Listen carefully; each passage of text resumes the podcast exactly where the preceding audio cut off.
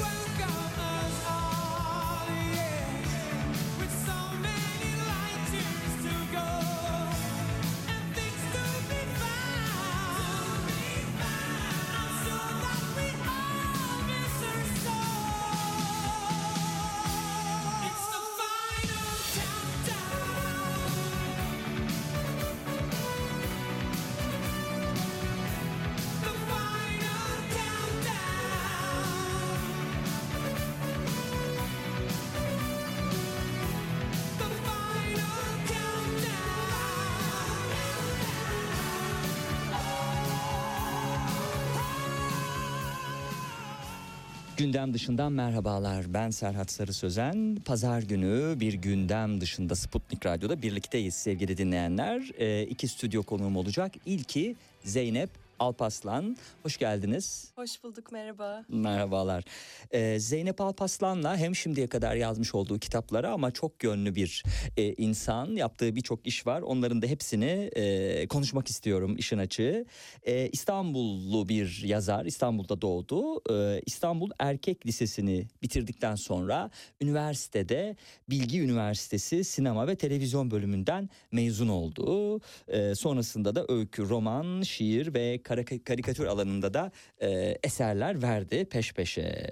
Peki e, okulu bitirdikten sonra e, aslında mezun olduğu işle ilgili de okulla ilgili de daha doğrusu sinema televizyonla ilgili birçok e, projenin içinde yer aldı. Bunlardan e, aslında dizi senaristliği değil mi öne çıkıyor? E, evet. Nasıl bir süreçti o? Aslında e, çok da uzun sürmedi. E, televizyon dünyasında hani e, dizilerde senarist olarak çalışırken e, giderek daha mutsuz olduğumu, bu işin bana göre olmadığını fark ettim.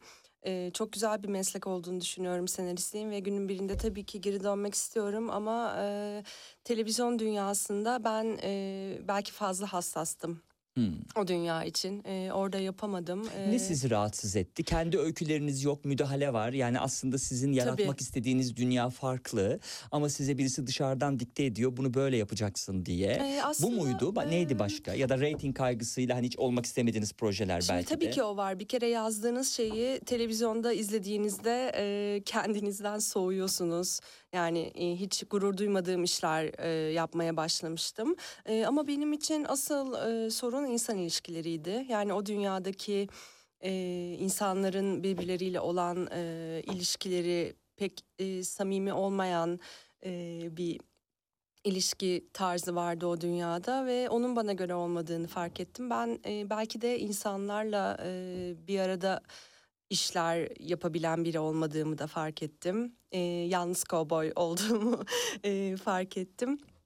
E, bu yüzden kendi projelerimi yapmak için e, o dünyaya veda ettim ve e, o günden beri de e, yani tabii ki zor bir yolculuk oldu ama e, öyküler, karikatürler, şiirler ve romanlarla ilerleyen yaklaşık bir 10 yıllık bir yazarlık yolculuğum var. 20'li yaşlarda başlayan bir öykü yazım serüveni değil mi? Evet, evet. Hangi evet. döneme denk geliyor? 20'li yaşların başı mı sonu mu? Çünkü çok ciddi bir zaman. Hani 10 yıl gibi değil aslında bakarsanız insan ömründe çok önemli dönemeçler. Evet aslında 10 yıl dedim ama çok daha fazla belki e, evet on- 15 yıl gibi bir şey. İlk öyküm Varlık Dergisi'nde yayınlandığında 23 yaşındaydım. Ne zaman gönderdiniz? Nasıl bir süreçti onu beklemek? Biraz ondan bahsedelim. Ee, Çünkü Varlık şöyle- önemli bir dergi. Evet özellikle o zamanlar için çok çok benim için çok önemli bir şeydi varlıkta Hı hı. bir öykümün çıkması. Ben e, o yaz e, öykümü yaz başında göndermiştim ve yaz son ve tamamen unuttum sonra çünkü hiçbir şekilde cevap gelmemişti.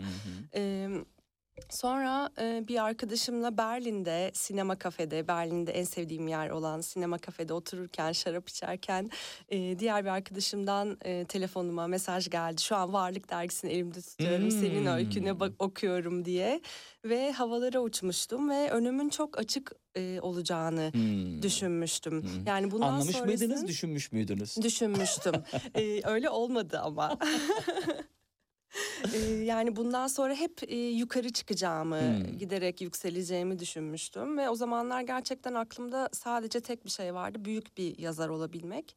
Ee, şu anda şöyle bir fark var, sadece yazmak istiyorum. Yani büyük olmak, küçük olmak umurumda değil. Yani beni geçindirecek kadar bir param olsun ve e, evimde oturup kitaplarımı yazabileyim. Şu andaki tek amacım, tek isteğim bu. Hmm. Ama 20'lerin başında çok daha büyük hayallerim vardı. Özellikle e, Alman edebiyatından çok etkileniyordum ve yeni Doris Story ya da Judith Herman olmak istiyordum. Eee, ama eee, hayat beni çocuk ve gençlik kitaplarına doğru yönlendirdi. Sevdiğiniz bir iş bu ama keyif çok aldığınız bir aşığım, iş. çok çok aşığım çocuk kitapları yazmaya. Eee, hiç kendimi bir çocuk kitabı yazarı olarak düşünmezdim ama bu işi yapmaya başladıktan sonra çok aşık olduğumu eee, keşfettim bu işe. Eee, ve kendi çocukluk yaralarımı da sar- sardığımı Hmm. fark ettim çocuk Hmm. kitapları yazarak. O yüzden e, hep e, şeyi söylüyorum yani ben başka çocuklar için değil kendi çocukluğum için yazıyorum aslında. Hı hı. Ee, ilk öykülerinizden sonra e, bu defa kendi yazıp çizdiğiniz Mini Melankolikler adında da bir karikatür kitabınız çıkmış. Evet aslında Mini Melankolikler bir Instagram hesabı olarak Hı hı. başladı. Mini Melankolikler adında bir Instagram hesabı olarak başladı. Ee, bana çok güzel dostluklar kazandırdı o hesap. Ee, orada yayınladığım karikatürlere e, gelen mesajlar aracılığıyla e, şu an hayatımda en önemli insanlardan biri olan mesela e, en yakın arkadaşlarımdan biriyle orada tanıştım Hmm. Ee, ve daha sonra Memo Tembel Çizer'e e, bu projeden bahsettiğimde Selda Çilingir ve Memo Tembel Çizer'e onlar da çocukluğumdan beri çok sevdiğim, hayran olduğum insanlardı. Ee, Memo hemen biz bunu basalım dedi ve Tekir Kitap'ta onların yayın evinden e, kitap çıktı ve e, aslında çocuk kitabı olmamasına rağmen çocuklar çok seviyor o kitabı. Hmm.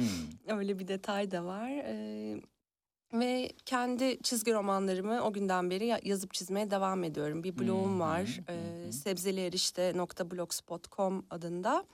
Ee, orada e, kendi uzun, daha uzun çizgi romanlarımı e, ücretsiz olarak paylaşıyorum. Hı hı. Ee, yazar, çizer ve söyler bir yazar. Hani söyler kısmına bir şey yapalım biraz sonra. daha detaylı e, incelemiş olalım. E, ben ilk e, romana geçmek istiyorum. İlk çocuk romanı ama tabii sadece çocuk romanı yazmadı. Yetişkinler için de e, Evet. roman yazdı Zeynep Alparslan. Onu da konuşacağız ama ilk olduğu için önemli. E, Tokyo değil mi? evet. E, biraz bundan söz edelim istiyorum. Yaşlı bir kadınla bir çocuğun dostluklarının e, başlangıç öyküsü bu. E, Tokyo adında bir kedi. Bu arada Zeynep Alpaslan bir kedi sever. Zaten sosyal medyada yapmış olduğumuz duyurulardaki fotoğrafların ikisi de e, kediydi. Bir, kedilerden bir tanesi ismi Yoko. Evet, diğeri de Pogo. Pogo. E, Ee, kulaklarından zaten, öpüyoruz e, onları da. Şu an ne yapıyorlar? Evdeler. Şu an evde pinekliyorlardır, Ee, uyuyorlardır ya da dövüşüyorlardır. Ee, şöyle e, Tokyo kitabını Pogo'ya, Yoko kitabında zaten Yoko'ya ithaf ettim. hı. Tabii haberleri bile yok ve e, bunun çok da umurları da Bence olmadı. yanılıyorsunuz. Bence yanılıyorsunuz. Bence var ama hissettirmiyorlar. Kediler Öyle mi? crueldurlar çünkü. Doğru, o da Evet. doğru. Evet. Onun mükafatını mutlaka size vermişlerdir. Ya bir oyuncak getirmişlerdir, yatağın üstüne koymuşlardır ya böyle bir pati atmışlardır. Evet, mutlaka bir aslında. teşekkürleri vardır diye düşünüyorum Doğru, ikisinin doğru. de. Şimdi her şey e, Ni, e, Nisan Hanım'ın e, internetten ayakkabı sipariş etmesiyle başlıyor. Nisan Hanım geceleyin ayakkabı kutusundan bir tıkırtı, bir miyavlama duyuyor ve macerada bu sayede başlamış oluyor. Duyduğu ses gerçek bir kedi miyavlaması. Ee, ansızın beliri veren küçük kedi yıllardır kimselerle görüşmeyen Nisan Hanım'ı kabuğundan çıkarır ve apartmana yeni taşınan Eylül'le arkadaşlıklarının da mimarı olur.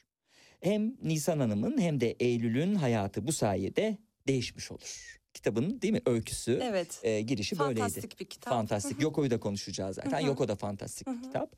Ama yani ilk e, öykü kitabı olduğu için Tokyo böyle bir e, şey var. Burada İranlı sanatçı e, Vagar, Vagar. Agai'nin sulu boya resimleri de kitaba eşlik Ee, ediyor. evet, Yollar Vagar'la nasıl kesişti? Ee, şöyle Vagar'la ben daha önce de iki kitapta çalışmıştım ve e, müthiş bir sanatçı gerçekten E, ve yani dahası benim yazdığım metni e, kendi dünyasına o kadar güzel uyarlıyor ki e, aramızda çok güzel bir uyum var Vagar'la. Hı hı. Editörüm aracılığıyla tanışmıştık. E, Hı hı. Ben e, onun aracılığıyla keşfetmiştim onu. Ve üç kitapta birlikte çalıştık. E, bana da şans getirdi çünkü Tokyo, e, Kiev e, Kocaeli Üniversitesi e, çocuk Hmm. ödülünü de kazandı. E, bunda onun çizimlerinin de payının olduğunu düşünüyorum. Çünkü kitabın duygusunu çok güzel bir şekilde yansıttı o Hı hı. çizimler. Hı hı hı. Ee, bunu birçok kitapla birlikte tabii atlıyoruz. Çünkü çok fazla değil mi? Gençlik kitabı var, çocuk kitabı var. Yetişkinler için yazılan, hani çok da yetişkinler için yazılan demek lazım bilmiyorum. Roman diyelim. Evet. Evet. e, geçtiğimiz yıl yayınlanan Alfa kitaptan Yeniden mutlu olabiliriz. Yeniden mutlu Evet. olabiliriz. Bir roman yayınlandı. Bu kitapta Saraybosna ile İstanbul arasında mekik dokuyan, e, fonda da David Bowie şarkılarının çaldığı bir aşk, yaz ve hayata tutunma hikayesi. Ee, evet. Evet. Saraybosna ile bir geçmişimiz var mı? Çünkü bu kitapta aslında bir kitabın bir ruhu var ve hani gerçeklerden beslenen bir e, hikaye. E, dolayısıyla aslında sizin geçmişte e, gözlemleyerek hani yakın tarihimizde de bu karşılaştığımız e, hadiseleri, savaşı gözlemleyerek aslında e, oluşturulan metinler var. E, nedir sizi Saraybosna'ya bağlayan şey? Ee, şöyle aslında Saraybosna'ya beni bağlayan şey çocukluğum. Hı hı. Ee, çocukken e, yani hiç görmediğim bir yer orası ama benim için orası Saraybosna değil işgal altındaki Saraybosna'ydı. Onun Hı. ismi işgal altındaki. Saraybosna'ydı. Çünkü haberlerde e, sadece bu isimle e, söylenirdi ve ben 9-10 yaşlarındaydım savaş e, başladığı sırada ve çok etkilenirdim. Hı hı. Ee, bu yüzden e, bir kere Türkiye'de yaşayan yabancı biri yani bir bir göçmen e, bir babanın e, yalnızlığını anlatmak istedim bu kitapta. Karısını bir hastalıktan kaybettikten sonra oğluyla baş başa kalıyor. Dino ismindeki bu baba ve e, çocukla ne yapacağını bilmiyor ve bir yandan da yeniden aşık olmak üzere ve bunun için savaşıyor kendisiyle. Karısına ihanet, ölmüş karısına ihanet edeceğini düşünüyor eğer başkasını severse filan.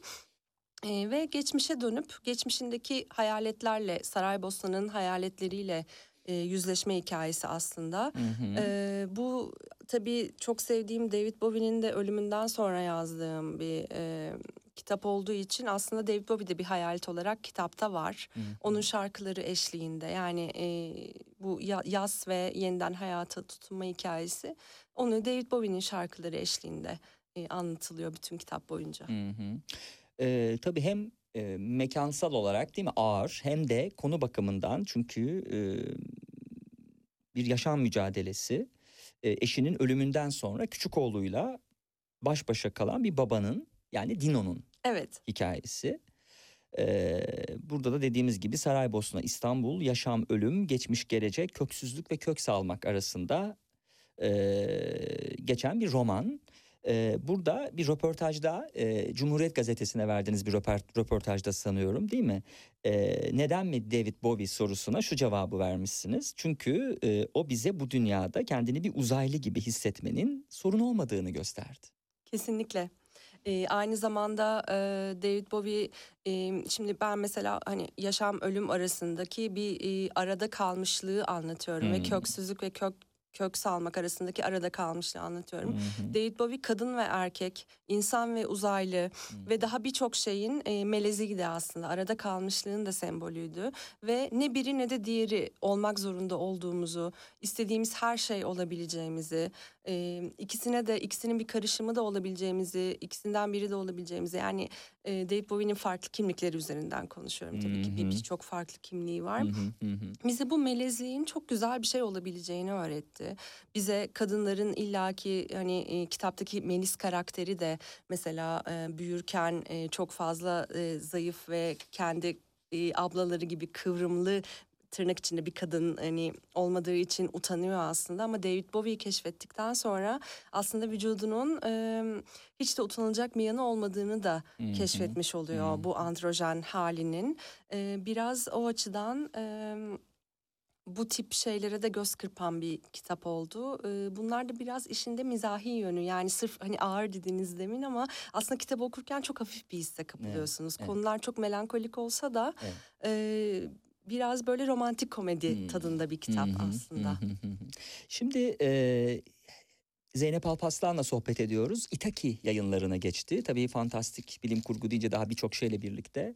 E, bu arada hep de İtaki deyince fantastik gelir diyorum akla ama e, geçtiğimiz haftalarda Suat Derviş'in bilmiyorum orada mıydınız siz? Ben bu Ee, bir- İstanbul'da değildim, Hmm, kaçırdım bir lansman maalesef. vardı. Evet. Orada da birçok yazarla bir araya geldik programımıza konuk olan.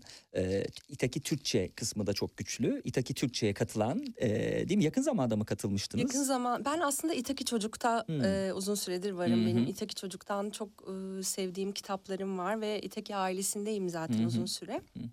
Bu Sah- e, yetişkin romanı dediğimiz hani tırnak içinde biraz Evet, önce konuştuğumuz evet. alfadan çıktığı için aslında. E, ama Evet. Itaki'de değil mi? Bu Itaki çocuk değil ama şu an elimde tuttuğum Itaki'de normal İtaki, evet, yayını. e, evet. evet yani İtaki Türkçe aslında hı hı, Yoko. hı hı. E, Yoko çünkü ya, sadece bir yani çocuk kitabı olarak adlandıramayacağımız Hı için hani gençlik doğru. romanı, yetişkin romanı olarak adlandırabileceğimiz için e, İtaki Çocuk'tan çıkmadı, Evet. İtaki'den çıktı. Evet o marka anlamında güzel olmuş sizin de daha birçok farklı değil mi? Ee, insanla kesişmesi için yo- yolların Kesinlikle, e, ben, e, isabetli olmuş. Hayırlı olsun bu yeni Çok e, mutluyum. geçiş. Teşekkür ederim. Ee, İtaki ailesi bir kere çok genç, dinamik ve aynı dili konuştuğum bir e, Hmm. aile.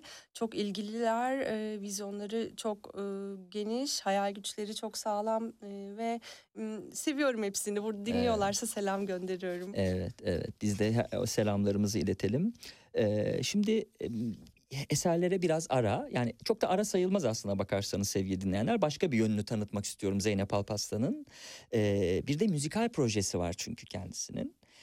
Plüton Sakinleri. Biraz bundan söz edelim. Grubun bütün şarkı sözlerini siz Evet. Değil mi? Aslında Yazdınız. grup ben ve erkek arkadaşım Emre Cebeci'den oluşuyor. Hmm. Sadece ikimiz varız. Ee, ben sözleri yazıyorum. Emre geri kalan her şeyi yapıyor. Ee, ve grubun çıkış hikayesi de aslında Yoko romanına dayanıyor. Çünkü Plüton sakinleri Yoko'da olan bir grubun ismiydi ve bize ilham verdi bu grubu kurmamız için. Evet şimdi kulak veriyoruz. Ee, şarkı hangisi? A- aşık bir kediye asla güvenme. Ya da oynayabilirim tüm kartlarımı tek seferde. Bir gölge gibi izleyebilirim seni. Ya da ortadan kaybolabilirim günlerce. Ne derler bilirsin sevgilim. Aşık bir kediye asla güvenme. Yap yap yap yap güvenme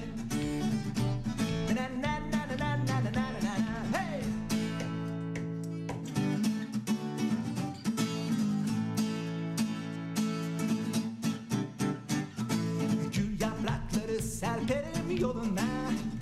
Sonra bırakır giderim seni yolun ortasında. Öpücüklerin cennettir benim için. Ama cehennem şarkısı da tatlı gelir kılığıma Ne derler bilirsin sevgilim. Aşık bir kediye asla güvenme. Miyav miyav miyav miyav güvenme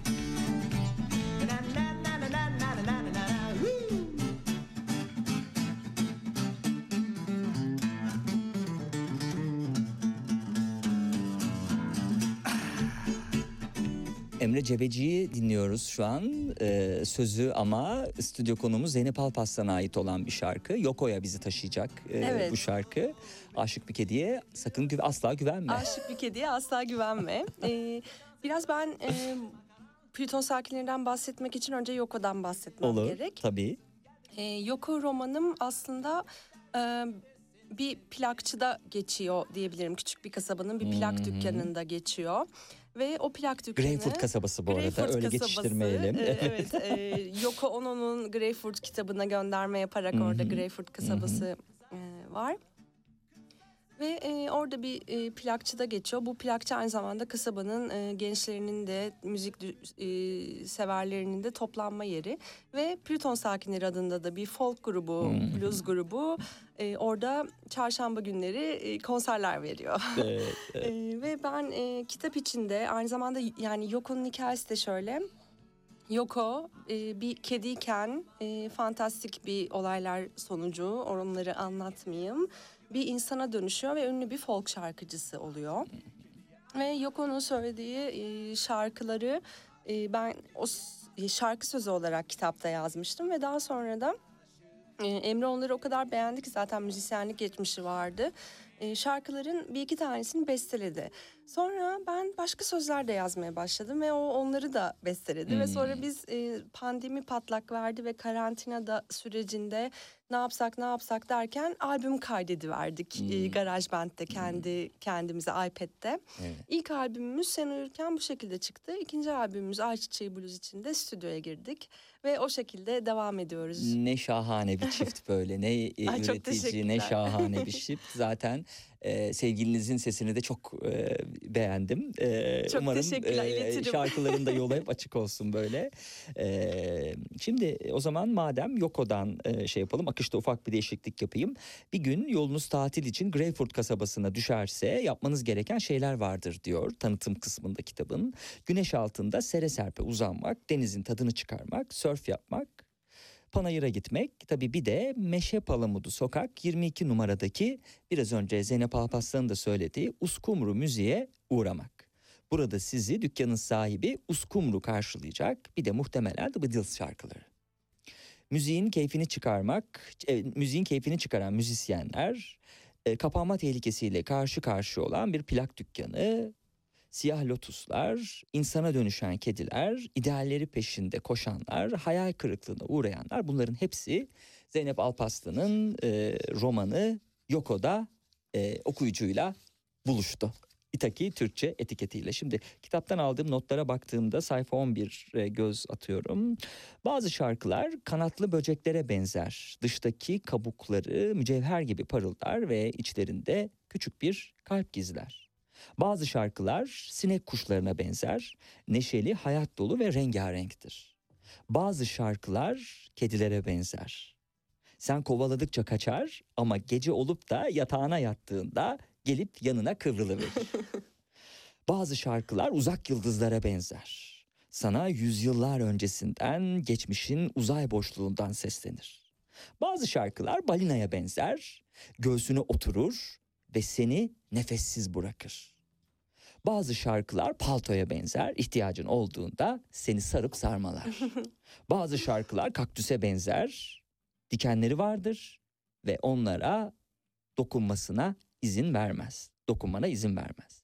Bazı şarkılarsa tohumlara benzer, hiç bestelenmemiştir ve belki de hiç bestelenmeyecektir. Yine de toprağın altında sabırla filizlenecekleri günü bekler diye e, öykü kitabının açılışı e, yapılmış oluyor. Şarkılarla nasıl bezeli olduğu değil mi? Müzikle nasıl Evet. bezeli olduğu Eskumru müzikten zaten e, anlaşılıyor. Ve onun sonunda şöyle soruyorum. Eğer sen bir şarkı olsaydın e, Hmm, nasıl bir aynen. şarkı olurdun? Tam olarak Ee, oraya diye. bırakayım dedim. Evet. E, ben de kendi adıma The Beatles'ı çok sevdiğim için e, ve bu romanı da aslında Beatles ve Yoko Ono şarkıları üzerine inşa ettiğim için de herhalde e, kitabın kahramanı Uskumru gibi ben de bir The Beatles şarkısı olurdum diye düşünüyorum. Ee, hangisi olurdunuz peki olsanız? Sanırım Strawberry, Strawberry Fields Forever. Uskumru'nun e, tabii annesinin The Beatles şarkılarıyla e, büyütmesinden kaynaklanıyor. Plaklarıyla büyütmesinden kaynaklanıyormuş okuduğumuz zaman. Çocukluğu boyunca da evlerinde dinlediği bu şarkılar onun ruhuna işlemiş. Tıpkı Zeynep Alpaslan'ın ruhuna işlediği gibi. Kesinlikle. Kalbinin derinliklerine minik bayraklarını dikmiş. Rüyalarını işgal etmiş, onu bugün olduğu kişi haline getirmiş. Uskumru bir şarkı olsaydı kesinlikle The Be- The Beatles şarkısı olurdu. Ve bundan da zaten hem Uskumru emin hem de yaratıcısı Evet. Zeynep Alpaslan emin. Peki Uskumru'ya tekrar döneceğiz. Ee, sizin e, yaptığınız işlerle ilgili şöyle tekrar e, bir e, akışıma e, geçecek olsam e, neler göreceğim diye şöyle bakıyorum. Zorlu bir yaşam mücadelesi e, geçirmişsiniz siz de çocukluğunuzda değil mi? Onu anlıyoruz sanki metinlerden. Yani aslında e, şöyle ben e, yani görece rahat bir hayatım oldu ama Hı hı. benim yani hepimiz gibi benim de bir takım travmalarım Evet. var. Daha doğrusu bunu sormamın sebebi şimdi notlarımı kaybettiğim için tam doğru cümleyi Hı hı. kuramamıştım. Çocuklar için yazmak e, Zeynep Alparslan'ı mutlu ediyormuş. Bunun sebebi çocukluk yaralarını da sarmasına yardımcı olmasından e, kaynaklanıyor. dü- mesela düzelteyim. şöyle e, şey yapabilirim yani e, annemle babam ayrıldığında ben 10 e, Hı hı. 10-11 yaşlarındaydım ve e, çocukken o yaşlarda okuduğum kitaplarda hep bir çekirdek aile güzellemesi, hep sanki normal Hmm. olanın anne baba ve mutlu çocuklar olduğu bir, bir, bir arada yaşadıkları kitaplar çok popülerdi bizim zamanımızda. Ee, ve ben kendimi gerçekten ucube gibi hissederdim e, o kitapları okurken. Bizim ailemiz normal değil mi yani neden hani e, annemle babam ayrıldı diye ben e, tuhaf mı e, oluyorum gibi sorular sorardım kendime. Daha sonra büyüdüğümde e, ve e, çocuk kitapları yazmaya başladığımda zaten annesi babası boşanmış ya da tek ebeveynli hani e, tek e, bekar anne veya bekar baba tarafından büyütülen çocukların e, hikayelerini yazmayı kendime bir şekilde misyon edindim. Hem o sayede çocukluk yaralarımı sarıyorum. Hem de e, ben okullara çok söyleşiye gidiyorum ve gerçekten annesi babasının ayrılığından e, Hmm. dolayı üzgün olan çok fazla çocukla karşılaşıyorum ve e, gelip sarılıyorlar bana. O kitapta kendilerini bulduklarını söylüyorlar mesela ve bu beni çok mutlu ediyor. Biraz daha açık fikirli olmak gerektiğini düşünüyorum çünkü ailenin tanımı çok değişti Hmm. günümüzde ve üzgün bir çocukluktan sonra gelen o teselli ödülü gibi hissediyorum ben de bu kitapları. E, 40 çocuk kitabı var. E, yaklaşık evet. Yaklaşık. evet sayı çok fazla. evet. e, çok seviyorum yazmayı. Hmm. Ben e, günde e, yani bir, yaklaşık bin kelime yazmadan Hmm, kalkmıyorum o kadar, masamın başından.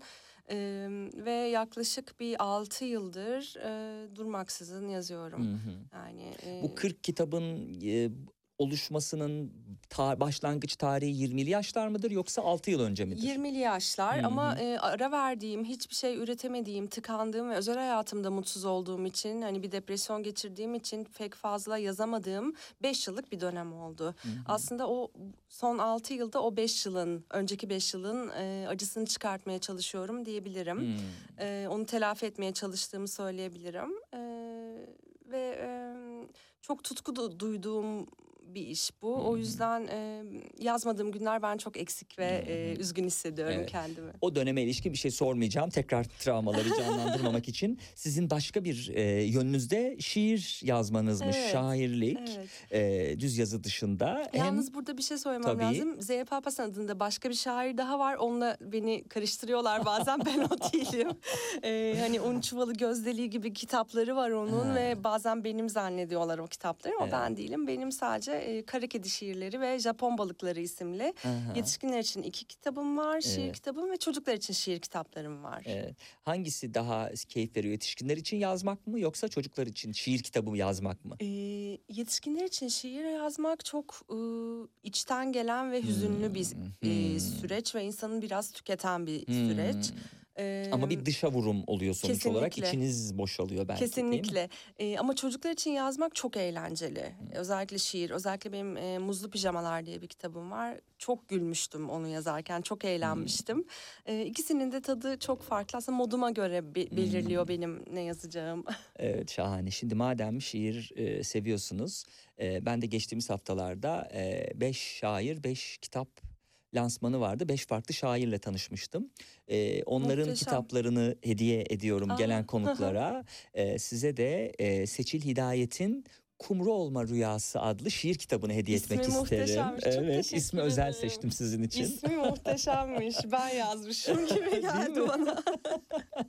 Çok yani güzel. Zeynep Alpaslan yazsaydı herhalde bö- böyle yazardı diye düşünüyorum. Çok çok Ee, yakın hani hissettim kumru olmazdı da kendimi. martı olurdu, Evet, martı olmazdı evet, başka bir şey kesinlikle. olurdu. Çok yakın hissettim kendime. evet. Şimdi e, bütün bunlar dışında yani işte çocuk kitapları, yetiş gençlik kitapları, e, işte roman yetişkinler için e, şiirler derken bir de hobisi var tabii Zeynep Alpaslan'ın. Hobi olarak da resim yapıyor ve karma sergilere katılıyor. Çok Evet. yönlü bir Aslında durum. beni o sergileri nasıl aldıklarını bilmiyorum çünkü gerçekten o kadar iyi değilim. Ee, ama çok severek yapıyorum o resimleri. Tevazudan Ee, kaynaklanıyor olmalı öyle kolay kolay kabul etmezler. Şimdi ben çizsem kabul ederler mi? Ne- Nereden çıktın Ee, diyecekler. aslında şöyle çok sevgili Güven Erkin Erkal e, bayağı yani uzun yaklaşık bir yıl olmuştur belki. E, kıştan beri belki de bilmiyorum geçtiğimiz kıştan beri. E, her ay e, çizerleri e, ve ressamları bir araya getiren sergiler düzenliyor. Karma sergiler düzenliyor.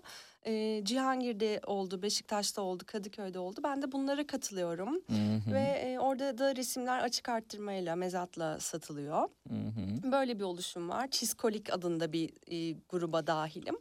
Ve orada sergileniyor resimlerim. E, ve e, arkadaşlarımın portrelerini yapıyorum daha çok. hı, E, hı hı. işte onları David Bowie olarak çiziyorum. E, mağara adamı olarak çiziyorum. Vampir olarak çiziyorum falan. Benim sevdiğim karakterlerin resmini yapıyorum. Mutlu ediyor beni. Ha, Peki başka var mı bunlarda? Yani evimizin salonuna asabileceğimiz mesela hani vampir falan güzel Evet, de doğa resmi olur, başka bir şey hayır, olur, hayır, portre olur. sadece Ha. vampirler var. Portreler yani insan çizebiliyorum. Hmm, Ee, hmm. genellikle karakterler hani hı. çiziyorum. Ee, cadılar, vampirler, Hmm, hayaletler hmm, öyle şeyler. hmm. Yani biraz çocuk kitabı dünyasına yakın olan e, Hmm. şeyler. Öyle bir tarzım var. Evet. Manzara resmi yapabileceğimi hiç zannetmiyorum. Ee, çocuktan o zaman tekrar yetişkine döndüğünüz zaman bence yine e, değil mi yetişkinler için bile olsa fantastik bir şeyler gelir diye düşünüyorum sizden. Var mı böyle kafanızda bir proje Şu ne an var? aslında e, ilerleyen zamanlarda yine Itaki'den e, bu sefer daha karanlık e, bir kitap bekliyor bizi. Hı hı. E, yine kediler var içinde. Hmm. İtaki Ee, Sever Karanlık Kitaplar dizisi bile var. Evet evet evet ona dahil olmayacak sanırım. Tabii, Yine İtaki anladım, Türkçe tabii. olacak ama yine e, yani yazdığım en karanlık şey diyebilirim. Biraz e, ölümün kıyısında da dolaşmakla ilgili Hmm. e, bir şey. Bir koma rüyası e, olarak bütün kitabın bir koma rüyası olduğunu söyleyebilirim. Şimdilik bu iki genç kızın komada gördüğü ortak rüya olarak Hmm. özetleyebilirim. Böyle bir Şimdi sizin bir kitleniz var çocuk kitlesi muhtemelen ne yazsanız alıyor. Zeynep Alpaslan'ın adını görünce de mesela bunu alırlarsa nasıl olacak çocuklar için Şimdi e, şöyle anlaması zor olabilir mi? Çünkü yetişkinler için olacak bir eser. yetişkin kitabı olduğunu anlayacaklarını düşünüyorum. anladım. yani e, çünkü bir kere resimli değil Hmm. e, ve e, hani kapağı, şeyi, sunumu her Alırlar tür- her yetişkin olunca şekilde. tekrar dönüp okurlar E, zaten. evet, Kitap almanın de, bir şeyi yok belki de. zararı yok. Şimdi e, tekrar Yoko'ya dönüyoruz Hı hı. sevgili dinleyenler. Artık bundan sonrasında sohbetimizin Yoko'dan, İtaki Türkçe'den çıkan Zeynep Alpaslan'ın e, romanından e, söz edeceğiz biraz. Uskumru müziğe tekrar dönelim. Uskumru müzik ilk açıldığı zamanlar yani bundan yaklaşık 7 yıl önce kasabalıların uğrak yeri olmuştu. Ee, kaykaycı çocuklar, pop müzik sevdaları, genç kızlar, caz müzisyenleri ya da gençliklerinde dinledikleri plakları yeniden bulmak isteyen yaşlılar dükkana akın etmişlerdi. E, zamanlama olarak da tabii e, gerçekten de hani bu tarz plakçıların değil mi e, a, tamamen ortadan kalktığı bir döneme denk geliyor aslında. Hani belki 20 yıl önce 90'lar böyle bu tarz plakçıların çok iyi paralar kazandığı, çok yoğun çalıştığı bir dönemdi. E, fakat gerçekten de böyle gözden uzak olmaları e, hani bir de işin e, gerçeklik boyutuna baktığımız zaman gerçekten hani 7 yıl önce belki 10 yıl önce de vardı ama e, hani şu an belki arasak bulamayız diye düşünüyorum. Ee, şöyle Ne benim dersiniz? e, ben büyürken ergenliğim benim özellikle Atlas Pasajı'ndaki kod müzikte hı. e, plak dinleyerek geçti. Hmm. E, gerçekten dediğiniz gibi çok fazla vardı o zaman ve e, şimdilerde ise mesela e, Kadıköy'deki küçük plak dükkanını çok seviyorum ben. Plaklarımı genelde oradan alıyorum veya e, bit pazarını Hmm. dolaşarak alıyorum. Ama yani özellikle Beyoğlu'nda falan e, zaten Beyoğlu'nda çok az şey kaldı eski Beyoğlu'ndan geriye. O plakçıları tabii ki artık pek bulamıyoruz. Anca sahaflar veya işte e, tek tük birkaç yer kaldı. Eskisi gibi değil. Zaten e, uskumru müzikte e, biraz çırpınan bir plakçı. Ayakta kalmak için çırpınan bir plakçı. Bu arada tabii işin enteresanı konu dışı bu ama hani gündem dışı olduğu için program e, DVD de bulamıyorum ben. Mesela Oscar, DV, e, şimdi her şey de o streaming platformlarında yer Evet. almıyor. E, Birçok film, Oscar mesela filmleri ya da atıyorum festival filmleri yer almıyor. DVD de yok e, Türkiye'de çünkü sebebi DVD e, pazarlayan firmanın iflas etmesi. Yani başka Oo, ülkelerde yok var yani DVD alabiliyorsunuz ama mesela şimdi e, büyük kitapçılarda hani sizin e, Penguen'de ya da başka yerlerde DVD bulmak da çok zor. E, çünkü onun dağıtımcısının e, sanıyorum bir e, ticari zorluğundan ötürü e, çünkü DVD yani öyle hemen hayatınızdan çıkacak bir platform olmamalıydı yani bu kadar hızlı. Çok hızlı kayboldu gerçekten. Çok hızlı Evet. kaybolmasının sebebi de öyle bir durum anladığımız kadarıyla. Şimdi e, sayfa 25'te evet Yoko'nun hayatımıza girişi diye parantez Hı hı. açmışım. Ona bir bakalım. İnsanlar kara kedilerin uğursuz olduğunu söyler. Kara bulutların da öyle. Ama kara kediler tıpkı kara bulutlar gibi insana şans getirebilir. Uskumru o gece dükkanı süpürüp tertemiz yaptı ve süpürgeyi kaldırıp yaptığı işe gururla baktı.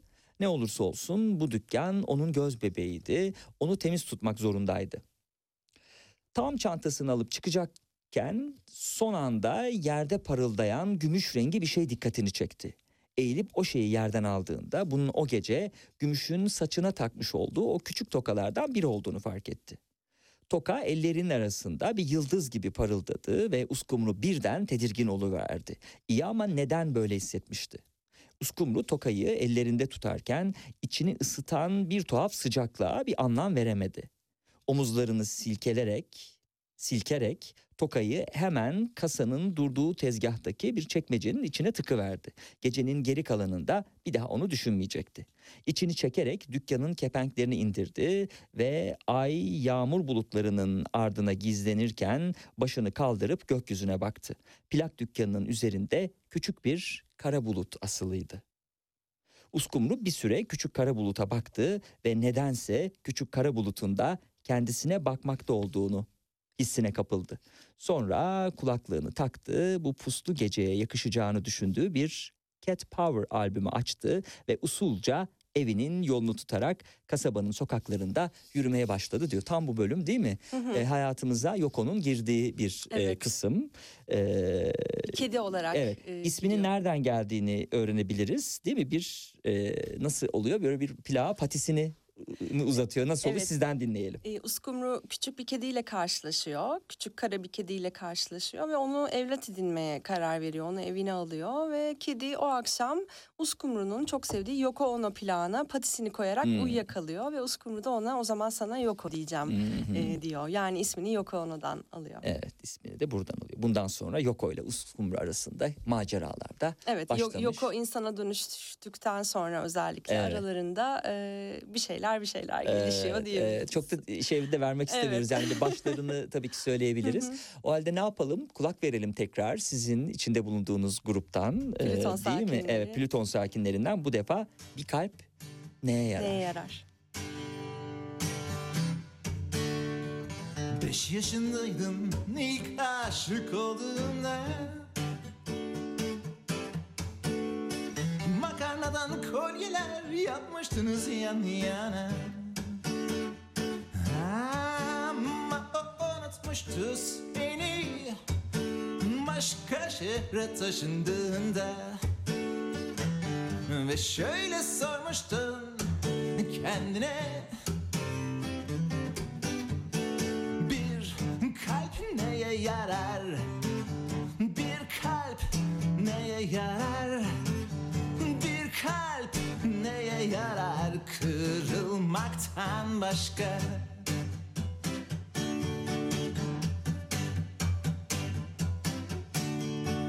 14 yaşındayken yeniden aşık oldum. Bu kez bir gitar için durmadan hayal kurdum. Ama param yetmedi satın almaya Ve şöyle sordun kendine Bir kalp neye yarar? Bir kalp neye yarar? Bir kalp neye yarar? Kırılmaktan başka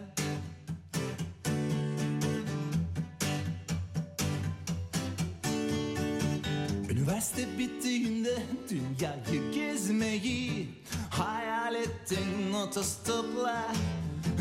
Ama arkadaşların teker teker atıldılar iş hayatına.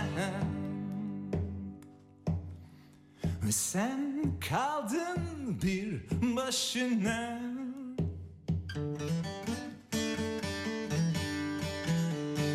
Ve şöyle kendine bir kalp neye yarar? Bir kalp neye yarar? Bir kalp neye yarar? Kırılmaktan başka.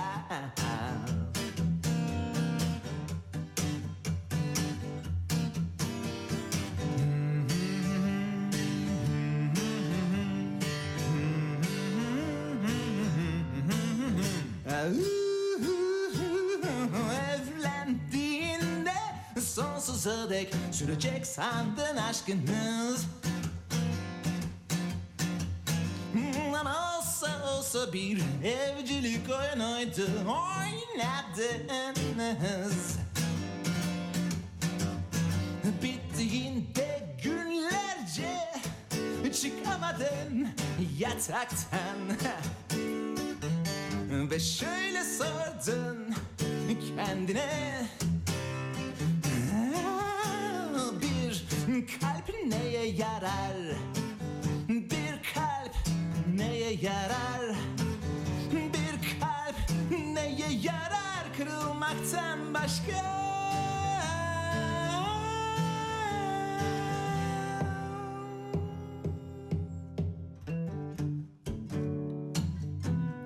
Şimdi bir masal kitabı okuyorsun küçük kızına Ama mutlu sonlara inandığı için kızamıyorsun ona Belki sen de inanıyorsun hala Sonsuza dek mutlu yaşadılar yalanına Bir kalp neye yarar? Bir kalp neye yarar?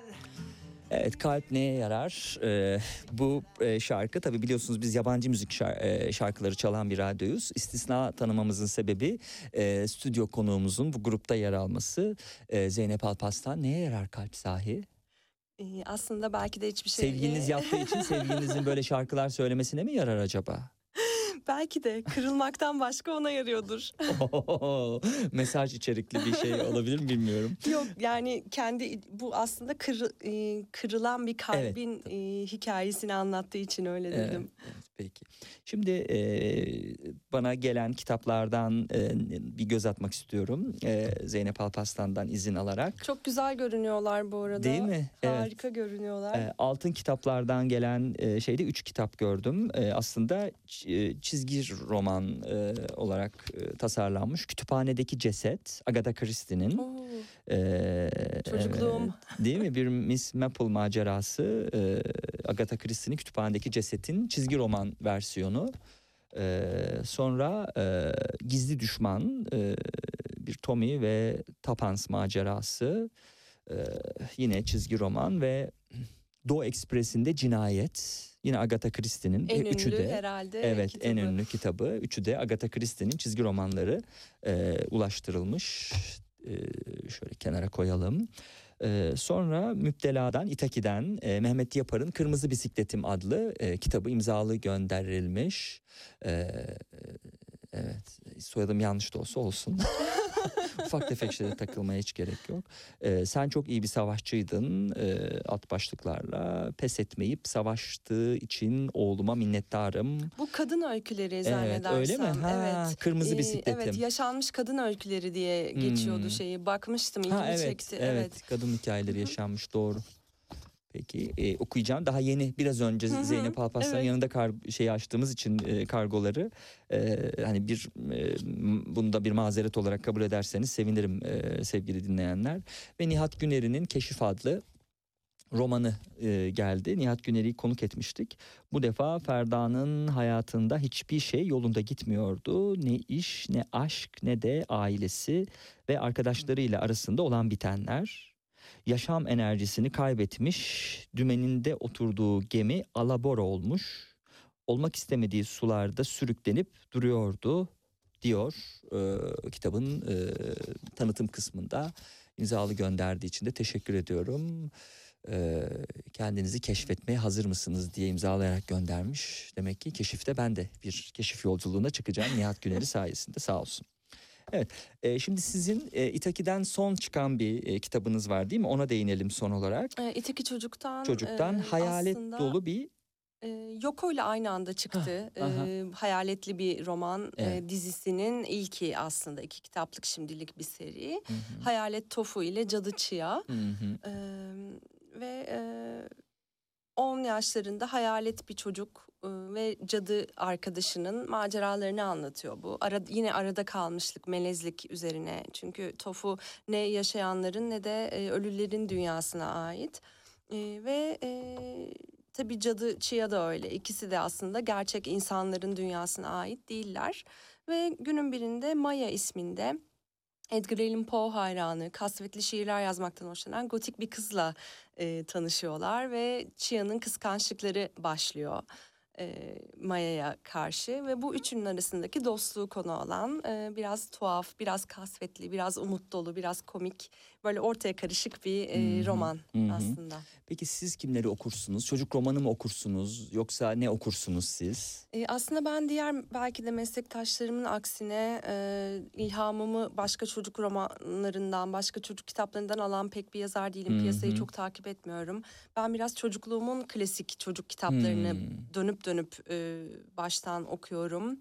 E, mesela Alice Harikalar Diyarında ve Hmm. Peter Pan sürekli döndüğüm, Define Adası sürekli döndüğüm kitaplar. E, ama onun dışında şiir çok okuyorum ve e, roman yani klasikleri çok okuyorum. Yeni çıkan romanları e, sevdiğim yazarları takip etmeye çalışıyorum. E, belli yayın evleri özellikle işte Siren, Domingo gibi Metis gibi onları kaçırmıyorum ne bassalar okuyorum. E, ama çocuk kitaplarında hani bu aralar neyin e, revaçta olduğunu bile bilmiyorum yani. Öyle diyebilirim. Hı hı. Ee, bu arada e, teşekkürler. Bu arada yayın evlerinden bahsetmişken biliyorsunuz sevgili dinleyenler biz aslında e, yayın evleri sayesinde yazarlarla tanışıyoruz. E, çünkü ajandası da biraz yoğun dolu olan bir yazar olduğum için biraz da kolaycılığım hani itiraf etmek gerekirse. E, e, artık bundan sonra yeni yayın dönemiyle birlikte hani can yayınları yazarlarını e, davet edemiyor. Yani hiç program yapmamıştık ama bundan sonra sıklıkla canlı yayınları yazarları da e, stüdyomuzda konuk olacak. Ee, hani böyle yaptığımız aramızdaki bir e, prensip anlaşmasından da söz etmek isterim. Ee, Birçok yayın evi e, gibi yani işte iletişim gibi, İtaki gibi e, bundan sonra canlı yayınlarının yazarları da gündem dışında stüdyo konuğumuz e, olacaklar. Ee, var mı son olarak söyleyeceğiniz bir şey? Birkaç dakika sonra programı bitiriyoruz. E, haberlere bağlanacağız daha doğrusu hı, dakikalar hı sonra. Ee, Ben çok teşekkür ediyorum öncelikle bana Yoko'yu, canım Yoko'mu anlatma Ee, şansı verdiğiniz için. Ee, Yani şöyle demek istiyorum e, beni ilk kez dinleyenlere, ilk kez ismimi duyanlara eğer tek bir kitabımı okumak isterseniz bence Yoko'yu okuyun. Çünkü Hmm.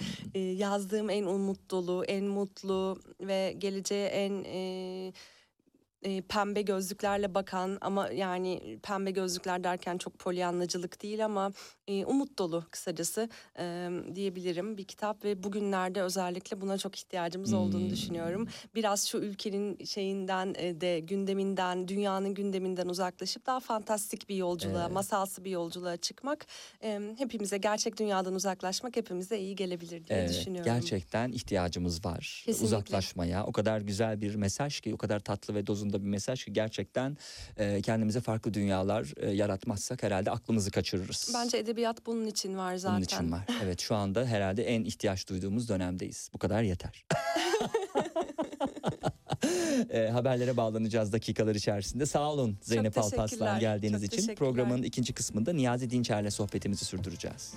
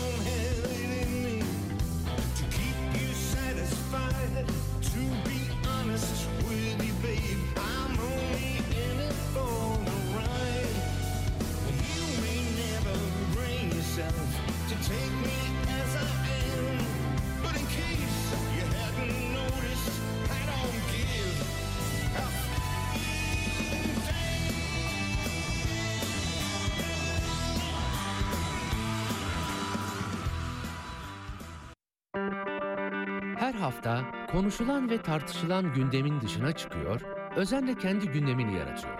Konuklarıyla telefonda değil, stüdyoda sohbet ediyor. Konuları değil, konukları ele alıyor. Laf lafı açıyor, iki saat şarkı arası bile vermeden Serhat Sarı Sözen'in eşsiz sunumuyla akıp gidiyor.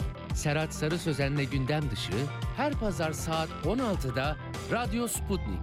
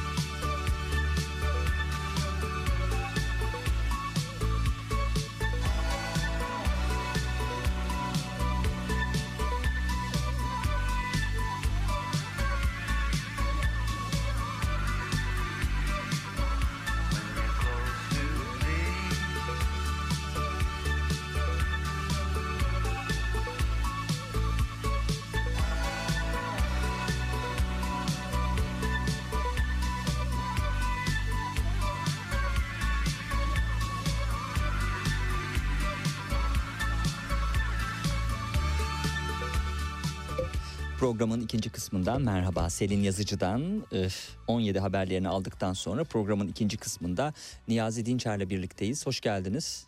Hoş bulduk.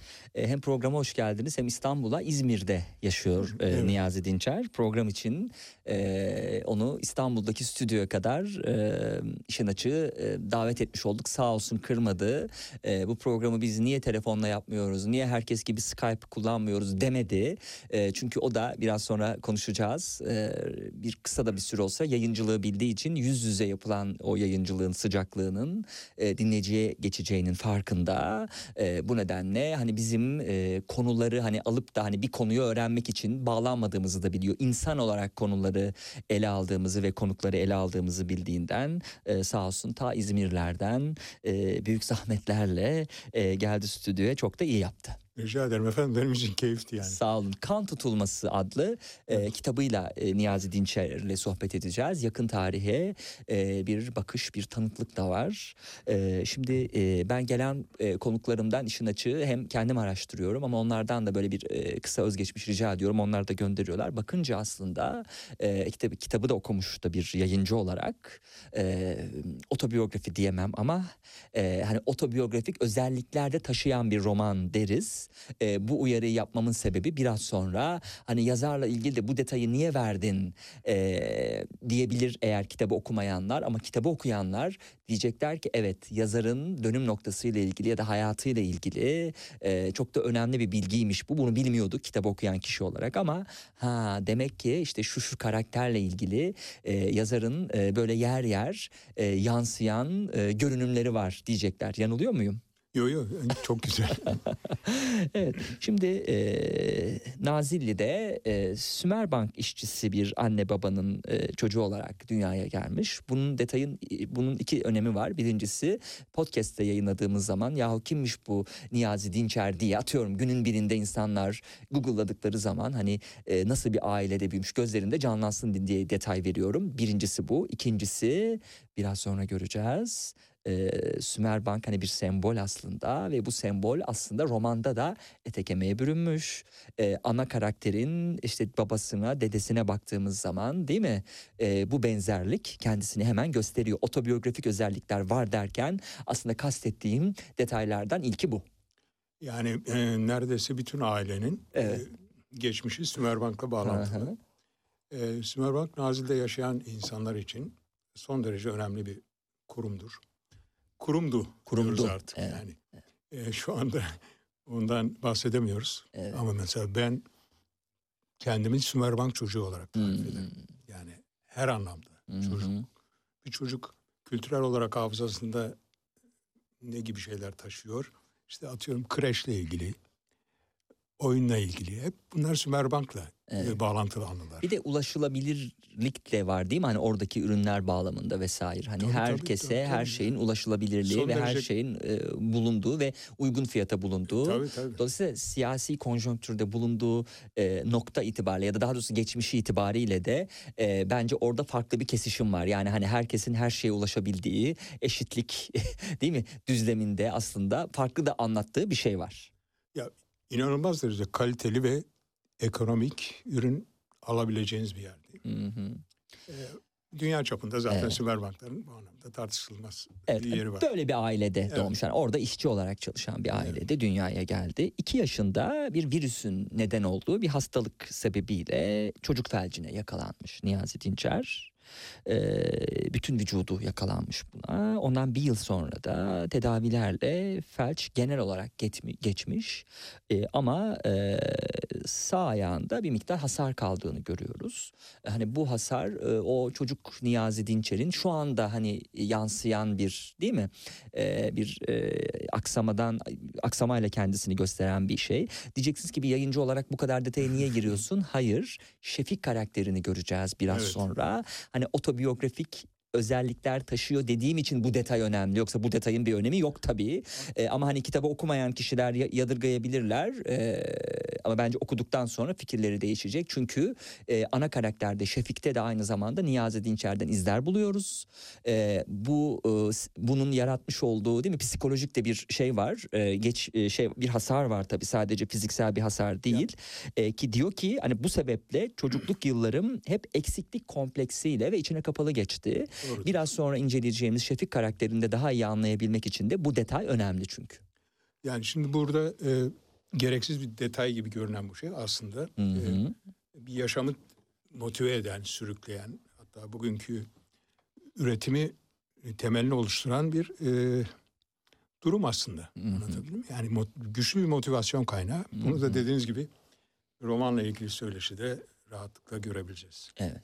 Hırslı bir yazar ama hırslı olması işte gençlik yıllarında akranları gibi olabilmek için hırslanarak e, değil mi bir çaba içerisinde oldu ki hatta bu bilardo oynamaya ve hatta Evet, futbol oynamaya futbol. kadar e, hani zor da olsa zor bir çaba da olsa Yok çünkü kaleciydim gayet iyi bir Ha, kaleciydim. öyle mi? Tabii. Yani Hobi gibi değil yani hani olsun Hayır, gol yiyeyim hayır. sorun değil önemli olan Hayır bir takım ruhu olsun değil iddialıydınız öyle mi? penaltı, üç Hmm. penaltıdan birini kurtarmazsam kendimi kötü hissediyordum. İlk orta ve lise e, yılları eğitimi Nazilli'de tamamlandı. Hı hı. Lise son sınıfta ise zorlayıcı şartlar sebebiyle politik söylem ve eylemlerle tanıştınız. Aynen. Evet. Nasıl değiştirdi bu hayatınızı? Biraz bundan bahsedelim. Politikleşmenin çünkü kendinizi ispatlamak için iyi bir alan olduğunu düşünmüşsünüz ve Gençlik Derneği'ne de üye olmuşsunuz Evet. ki bu da bir dönüm noktası. Evet, evet. Ki Şefik'in de Adana'daki izlerini taşırken aslında bütün bunlar karşımıza e, çıkıyor. Bu arada dersmeye çalışmışım kabul edin. Ya ben şaşırdım. Buyurun. Ee, bu kadar güzel bir hakimiyet. Ee, şimdi şöyle, e, politikada e, biliyorsunuz söylem çok öndedir. O söylem biçiminde hep bir e, inisiyatif kullanır insanlar, yaşı ne olursa olsun. Hı hı. O kullanılan inisiyatif aslında egoyu okşayan bir şeydir. Hı. İşte ben bilirim edasıyla. İşte yaşınız 17-18 ama bir yerde birilerine nutuk atıyorsunuz. Hmm. Yani bunun psikolojik altyapıdaki değişimi, etkisi hı. e, yaşından bağımsız olarak hı. e, şeyi yaratıyor. Yani ben inisiyatif sahibiyim. Birilerini belirliyorum. Hmm. Şimdi bu birebir şefiye uyan bir şey. Hı hı. Çünkü bilardo ve futboldan sonra böyle bir inisiyatif alanı yakalaması onun için çok önemli. Ee, bu etkileşimle birlikte süreç aslında e, toplumsal anlamda da çok sıkışık bir süreçti. E, orada e, tabii o e, doğal gelişimin dışında bir takım yani e, ekletik şeyler de oluştu. Tabii gençlikte bunu fark edemiyorsunuz. Üniversite yıllarında daha iyi fark ettim bunu. Hı hı.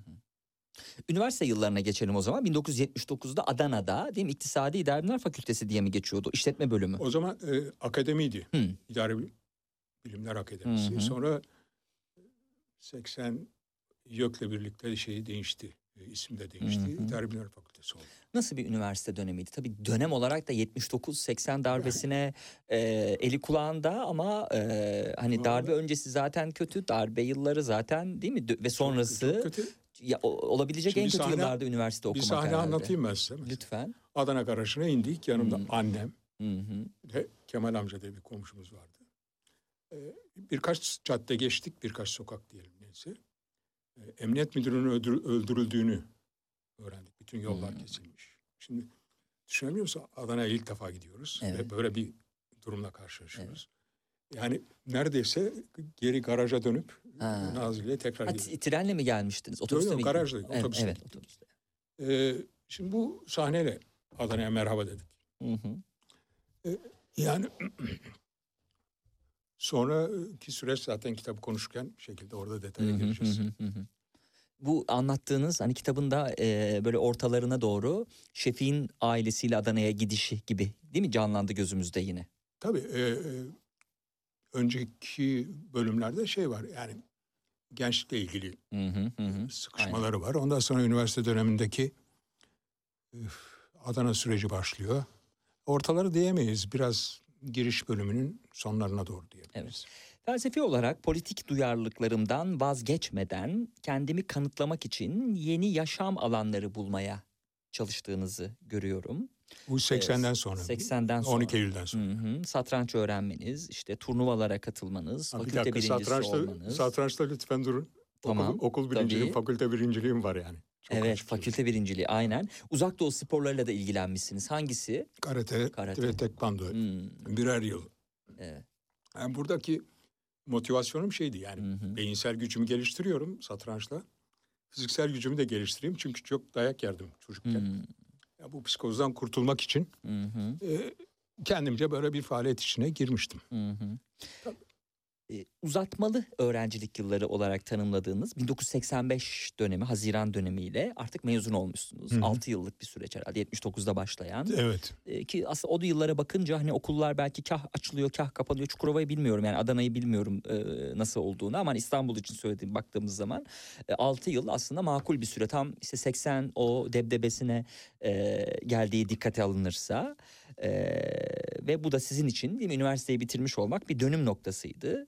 E, sonra e, işte bir e, 85'te yine aynı yıl büyük bir holdingde çalışmaya başladığınızı görüyorum. Yine Adana'da, Adana bölgede. Sonra bu işten ayrılmak ve Nazilli'ye tekrar geri dönmek. e, Çok toprak çekiyor çünkü çekmiş. Nazilli'ye Evet, geldik. evet.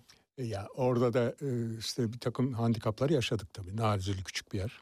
Hı hı, Bir muhasebecilik deneyimim oldu. Vazgeçtim. hı hı, işte e, ileride de yani kitapta da bunlar yansıyor. hı hı. Nazilli'yi belli bir süre sonra terk ettim. Yani İzmir bölgesine doğru geldim. Hı hı. Bu Sosyalist Birlik Partisi'nin kurucular kurulunda olmanız İzmir'e geçtiğiniz döneme mi denk geliyor? Yok o zaman Nazil'deydim. Hı hı. E, çünkü il başkanlığı da yaptım o süreçte. İlçe başkanlığı, doğru Aydın İl Başkanlığı yapmışsınız. Sonra genel yönetim kurulu üyeliği. Yani o dönemde mesela Oral Çalışlar, Aziz Nesin bu tür isimlerle birlikte komisyonlarda çalışmalar yaptım ben. Yani Türkiye'nin siyasi tahlilleriyle ilgili. Evet. E, ekonomik durumu da şöyle özetliyorsunuz. Siyasi takıntılarım nedeniyle değil mi? Hani bu e, uğraşlar sebebiyle Evet. e, bir geçim sıkıntısı yaşadığınız dönemde olmuş. Ya ailem e, vasat ailem yani kendini idare edebilecek Hı gelir sahip ama ben bireysel olarak e, yani bir şeylerin peşinde koşturmaktan para kazanmayı Hmm. ihmal ettik. Hmm. Yani eğitimim işletme olmasına rağmen Halbuki Parayla. siyaset demek aslında bir şekilde insanların para kazandığı bir mecra demek bakıldığında ama o dönem öyle değil miymiş? hayır efendim yani hala benim için öyle yani.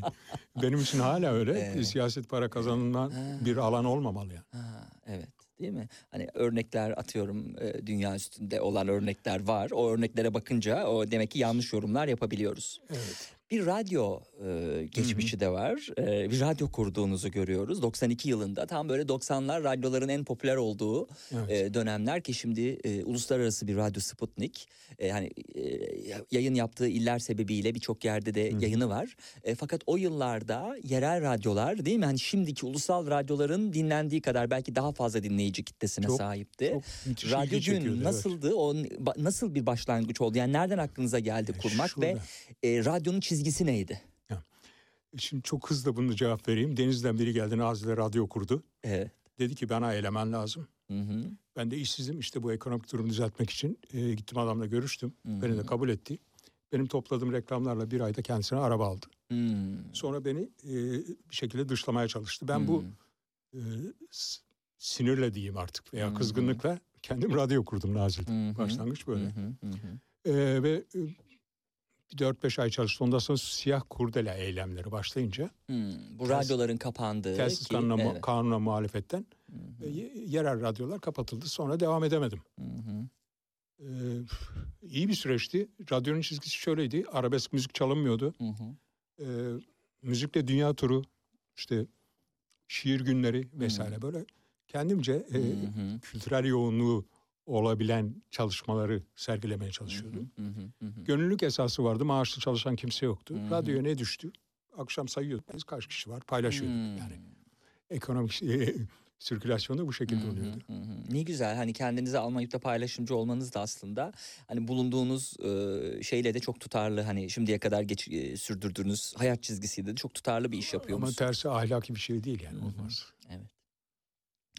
Ve bir, bir iş hayatınızla ilgili de birçok yer görüyorum. Bunları geç bunlar bunları geçiyorum. Asıl önemli olan burada dikkatimi çeken şey Zen felsefesine olan ilginiz. Hı. Değil mi? Evet yani bu e, kendimi çözümleme adına e, yaşadığım bir süreçte hı. önüme çıkan bir durumdu. E, Klasik Budizmle ilgili bir takım bilgi birikimim vardı ama benim için çok e, çekici değildi. Hı. O arada Zen'le ilgili bir takım Hı. Küçük notlar yakalamaya başladım. Üç Ona yıl sürmüş değil mi bu notları e, takip etmede? üç yıl Hı sürdü. hı. Ee, orada bizim kültürümüzde olmayan çok farklı bazı yaklaşımlar gördüm ve birebir kendi iç dünyamda bunun faydasını da yakaladım. Sonra çok e, ilerletmedim. Nedeni de e, kaybolabileceğiniz bir alan çünkü orası. Hı hı. Hı hı. Orada kaybolduğunuz zaman başka yapmak istediklerinizle ilgili birçok çalışmanız yarım kalabilir. Evet doğru. Nokta. Pandemi size yaramış. Hı hı. Yazınsal anlamda söylüyorum. Ee, Mart 2020'de pandeminin hayata girmesiyle birlikte artık siz e, bir aradan sonra uzun süreli bir aradan sonra yeniden yazmaya başlamışsınız ve kan tutulması tam olarak bu dönemin bir ürünü. Evet birebir. Hı hı. Şimdi e, aslında ben 20'li yaşlardan itibaren uzun mektuplar şeklinde bir şeyler karalarım, yazarım Hı işte. Ya bunun içeriği aşk olabilir, başka bir öfkesel bir şey olabilir, tepkisel bir şey olabilir ama bu yazılar bir işe yarayan yazılar değildi. Sadece benim iç dünyamla ilgiliydi. Sonra bir iki öykü denemem oldu ama size de daha önce anlattığım gibi Hı hı. beğenmem, be, insanlar beğenmeyecek diye korktuğum için bunları herhangi bir yerde yayınlamadım. Evet o enteresan bir korku. Yani öyküde bu korku var ama romanda bir cesaret var. Değil mi? Romanda mesela böyle bir korku yaşamadınız. Öykülerdeki korkuyu. Ya, o korkuyu yaşamadım ama Hı hı. romanda beni cesaretlendiren e, bir takım e, keşifler oldu kendi zihnimde. Şimdi bir tanesi Sefiller mesela. Hı hı. Sefiller romanından esinlendim. Oradaki e, insan hikayelerinin iç içe geçişini kendimce çözümledim ve bu bana bir ışık yaktı. E, bir de romanın bir tasarım olduğu fikri Hı. E, tam benim yakalayabilecek veya beni yakalayacak bir fikirdi. Yani Hı bu hı. ön plana çıktı. Kelimelerden oluşan bir tablo olarak tanımlıyorsunuz Aynen öyle. Yani e, hatta bir şarkı bestelemesi olarak da e, tasvir edilebilir. Hı. E, evet, a- bu konuda birkaç cümle söyleyebilirim. Lütfen. Ve mesela benim ilk e, işte bu pandemi döneminde ilk üç ay yazılarım yani bir şarkıyı bestelerken çıkan düzensiz sesler gibiydi. Anlatabildim bir anlam ifade etmiyordu. E, birbiriyle bağlantılı değildi. E, ve o üç aylık dönem benim için aslında moral bozucuydu. Hı. E, Fakat bunun bir konsantrasyon ve bir disiplin işi olduğunu da kendime e, hatırlatınca Hı hı. bir şeyler değişmeye başladı. Ve o uyumsuz notalar küçük küçük melodilere dönüştü. Hı. E, süreç ilerledikçe o melodi e, bayağı bir kalıcı hale de- e, geldi. Ve e, bu sefer yazmanın o müthiş keyfini de hissetmeye başlayınca yani sürükleyici bir şekilde bu roman iki- vücut buldu. Yani bir dizi film gibi mesela ben yazarken hep öyle hissediyordum. Televizyon Hı hı. izlemiyordum yazarken. hı. Hı hı. Hı hı. Yani kendimce merak ediyordum bundan sonra ne yazacağım diye. Ya bu çok ilginç bir süreç aslında. Ee, dışarıdan birinin anlamasını beklemek zor. Hı hı. Hı evde yalnız bir şekilde bunu ancak hissedip yazabiliyorsun, yapabiliyorsunuz. Ve 15 ay sürdü bu faaliyet. Her bugüne kadar aldığım tepkiler oldukça güzel. Ne tep nasıl tepkiler yakın çevrenizden Tabii, ya da sizi hiç hiç tanımayanlardan tanımayan insanlar. neler geldi? Çünkü yakın döneminde aynı zamanda ışık tuttuğu için de önemli bir İşte, e, eser bu. Hı hı. e, Doğrudan tanığı olarak yazılan. Şimdi gece kitaplı editörünün söylediği bir şeyi mesela örnek olarak e, size verebilirim. Hı hı. diyor ki bu e, zamana dayanıklı bir roman çıktı diyor editör. Hmm. Diyor ki e, yani 70-80 yıl sonra 100 yıl sonra biri tesadüfen bu romanı okuduğunda bu döneme ait güçlü bilgilerle karşılaşacaktır. Bu bir. Hı hı, hı hı. Okur tepkiri gibi düşün, tepkisi gibi düşündüğümüzde e, ciddi alınacak bir yorum. E, onun dışında e, mesela yılda bir veya iki, sene- iki adet kitap okuyan bir insan, birçok insan var öyle tanıdığım. Bu yani benim kitabı iki üç günde bitirdiler. Hı hı. Bir, akıcılık konusunda çok ciddi ve olumlu bir ele- eleştiri zinciri var. Hı hı. E, konuların birbiriyle bağlantısı ve sürükleyicilik açısından güzel yaklaşımlar var. E, bir de dram ağırlıklı, ağırlıklı bir kitap olduğu için yani duygusal e, formu güçlü, insanları etkileyen bir içeriği olduğu söyleniyor. Eleştiriler eleştirisel anlamda yani olumsuz eleştiri anlamında da e, genellikle e, bazı betimlemelerle ilgili, işte Hmm. redaksiyonla ilgili, e, işte bazı zaman kaymalarıyla ilgili küçük sayılabilecek Hı gelişmeler. hı. Bunu sayıya dökersek yani 300 kişi de 5 kişi falan. Hı. Bugüne kadar benim hı. Kendi çapımda yaptığım bir anket diyelim buna. hı hı. Ee, sosyal medyada böyle hiç haberim yok, tanımadığım insanların paylaşımlarını görüyorum bazen. Hı hı. Kitabı almış, internetten okumuş. Ee, bir şekilde hoşuna gitmiş ve paylaşmış. 78 kuşağı Hı hı. destansı öykülerini yaratırken yok edici dramlarını da üretmiştir. Evet. Kitabın tanıtımına geçtik.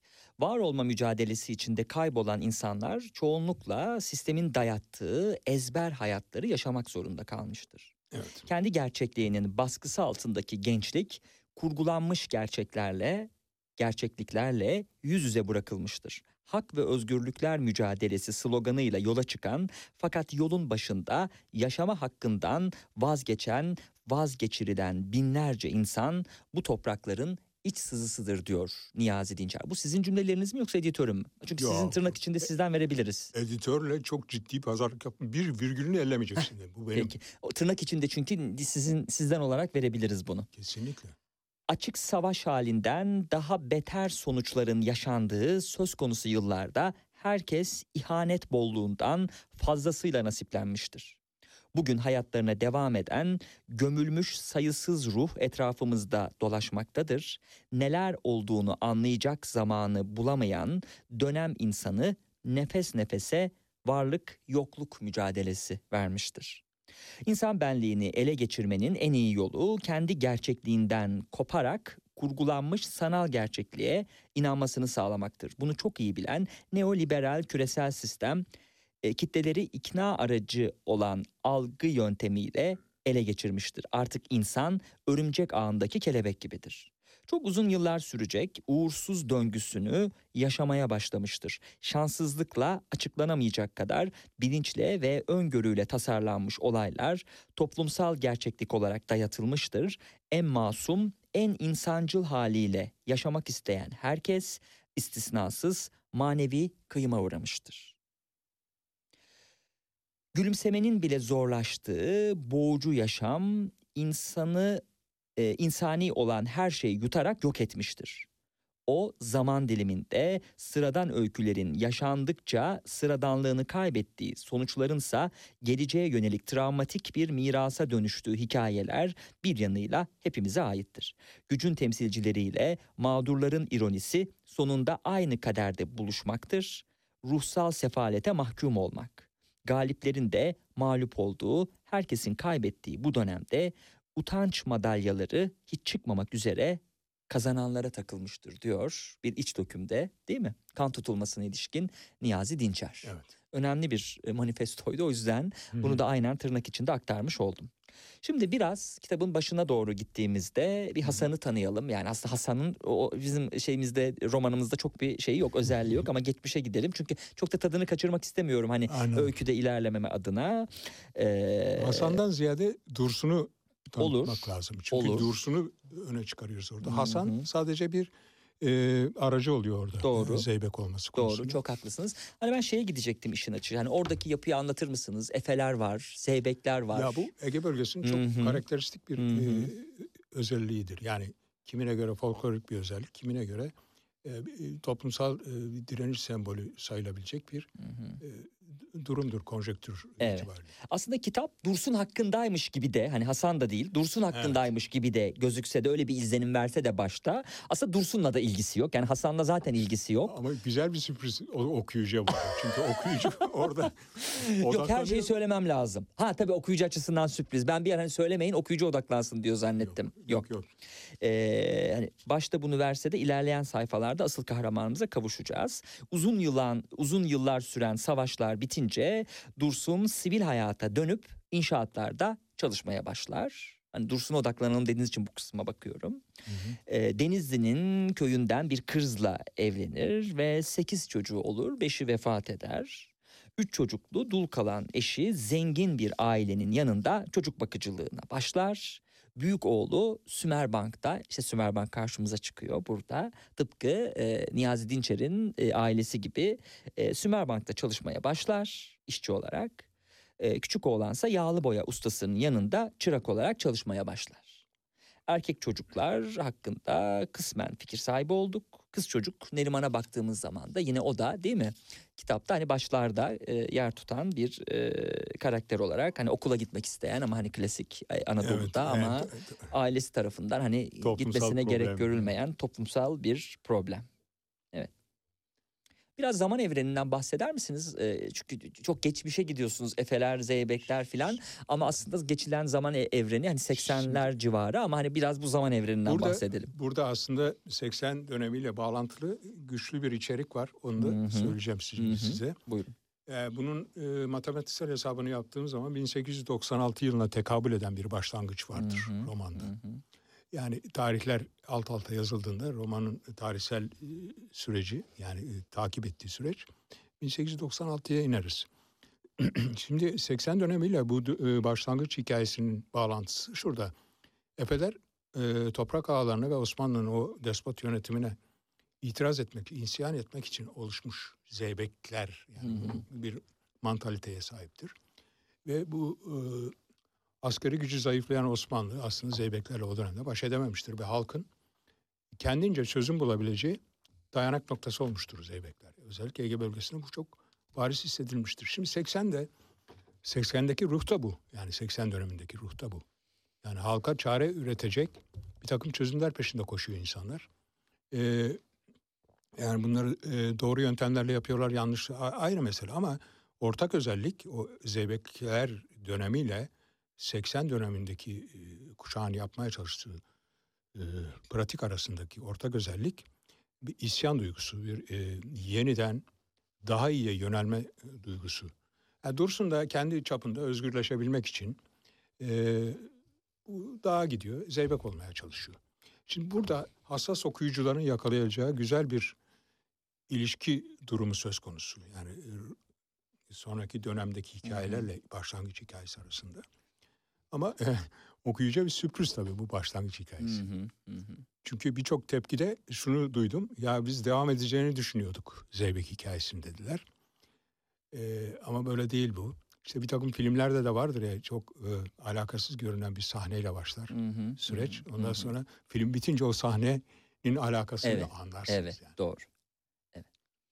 Ee, şimdi tabii e, romanda e, hani birçok yere atladıktan sonra ki bu arada Şefik'i söyleyelim, konuşalım. Ee, evet, Şefik çocuk felcinden dolayı ayağı aksayan bir çocuktur. Ki Evet. başta konuştuğumuz konuya tekrar geliyoruz. Üniversiteyi kazanıp Adana'ya gidecek. Ee, bu pro- bu kitabın e, ne kadarlık bir kısmı otobiyografi? Yani e, oranlarsak e, yüzde yirmi. Hmm. Çok can alıcı hani çok böyle "A, tamam dediğimiz detaylar hani çok fazla olunca acaba hani daha mı yüksek gibi düşündük yüzde yirmi evet. Çok makul çok dozunda bir de ilk romanda zaten e, hani kendisini kopya etmesi kendisinden bol bol özellikler sarf etmesi hep yazarlarda Ama gördüğümüz O- bir husustur Orada çok bu. güçlü bir it- itici nokta var tabii. Yani bir, şekilde güç alıyorsunuz aslında. Hı hı, doğru. Çünkü doğru. yaşadığınız bir pratik Bir de var. malzeme varken yaşanılan pratiğe ilişkin niye bu malzemeyi kullanmayalım değil mi? Bu dolu dolu malzemeyi sonuç itibariyle. Şimdi e, romanda bir grup üniversiteli arasındaki e, yaşlarına yakışır diyemeyeceğim olaylardan geçiyor aslında e, Evet. süreç. Niye yaşlarına yakışır diyemeyeceğim. Birçok streaming platformu var işte Netflix'i var şu var bu var. Aslında o yaştaki gençlerin nelerle uğraştığını işte gönül meseleleri işte filan böyle işte hobileri şu filan e, görüyoruz. Hani okuyoruz. Hani sadece Netflix'te de bunu öğrenmedik. Fakat bizim ülkemizin e, bir gençlerine yaşattığı bir kabus var maalesef. Maalesef. Üniversite okurken aslında yaşlarının yaşlarına yakışmayan birçok şeyle de uğraşmak zorunda kalıyorlar. Hani onlar uğraşmasa kim uğraşacak? Evet. Şimdi e, bana birkaç cümlede bu kitabı özetleyin deseniz yani en etkili cümle bulmaya çalışırken Hmm. sanırım şunu söyleyebilirim size. Hı En etkili cümle olduğunu iddia etmiyorum ama hı. şunu söyleyebilirim. Sıradan insanların sıradan talepleri için mücadele ederken sıra dışı sonuçlarla karşılaşıp Hmm. büyük dramlar yaşaması. Hmm. Mesela bu kitabın bütününde var bu. Evet. Yani Doğru. iki genç birbirine aşık olmaya çalışıyor. Aşık oluyor. neyse. Erengül'le şey mi diyorsunuz? Erengül'le Şefik. Şefik evet. E, sonra e, agresif aşklar da ortaya çıkıyor. Hı. Orada e, Zuhal'in durumu mesela Hmm. çok sürükleyici bir karaktere dönüşüyor Zuhal. E, Bülent e, inanılmaz bir dram yaşıyor kendi içinde sırf Hı hı. o karşılıksız aşk için vesaire. Şimdi aslında bunu e, Netflix mantığıyla veya başka bir mantıkla baktığımızda çok sıradan insanlar o duygusal tatmini yakalamaya çalışıyorlar. Ama karşılaştıkları olaylar neler? Kendi hayatlarının bitmesiyle birlikte birçok e, dram üzücü bir Evet. şekilde gerçekleşiyor. Dramın ayyuka çıktığı kısımlardan bir tanesi kasvet benim de not aldığım kasvetli karanlık bütün kötülüğüyle evi esir almıştı. Sedat'ın öldürülmesinden E, bahsediyor. evet ölen 21 öldüren 22 yaşında. Evet. Oradaki sebep ne? Hı. Bülent'in e, parasız olması ve dolaptaki paraları almak için kendince bir plan yapması. Hı. Bunu duyan Sedat, Bülent olduğunu bilmeden arkadan bıçakla ayağını yaralıyor. Hı hı. O öfkeyle Bülent elindeki tornavida açmak için kullandığı tornavidayla. Bülent'in ölmesine neden oluyor. Hı hı. Yani daha detay anlatmayayım okuyucu görür. Tabii okuyucu görsün. Şimdi Doğru orada çarpıcı bir dönüm noktası aslında şeyle ilgili, romanla ilgili bu Hı hı. olay. Hı hı. Çünkü Bülent'in Ankara'dan vukuatla Adana'ya gelmiş olması ve bu olay onun artık Adana'yı terk etmesine neden oluyor. Antep süreci başlıyor. Hı hı. Neden Antep'e gidiyor? Abisi var. Öğretmen. Onun yanına gidip kendini korumaya çalışacak. Ama e, maalesef bu masum hareket bile inanılmaz başka dramlar üretiyor. Evet. Gaziantep deyince benim aklıma hemen yine romandaki e, ilerleyen sayfalarda madem Antep dediniz cezaevi geldi. O yüzden cezaevi ile ilgili kısma e, bakıyorum. E, Gaziantep cezaevi bundan sonraki yıllar için Bülent'in de E, yeni yuvasıydı. Evet. Koğuşa geleli iki aydan fazla olmuştu. Günler geçmek bilmiyordu. Sürekli gergin ve mutsuzdu. Geçimsiz, öfkeli halleri her an başına iş açabilirdi. Nispeten arasının iyi olduğu bir kişi vardı. Tekgöz Murat. Adıyamanlı 32 yaşında 11 yıldır cezaevinde karısına musallat olduğu için öz abisini ve öz abisini 14 yerinden bıçaklayarak öldürmüştü diyerek diğer karakterlerle Bu da toplumsal bir dramdır dram, aslında değil evet, mi? Aile içi bağlantısı. ilişkilerde. doğru. Yani onun çarpıcı bir örnek olabileceğini düşünerek e, o hikayenin içinde bir renk olduğunu Hı hı. ka- varsaydım ve hı. Ekledim.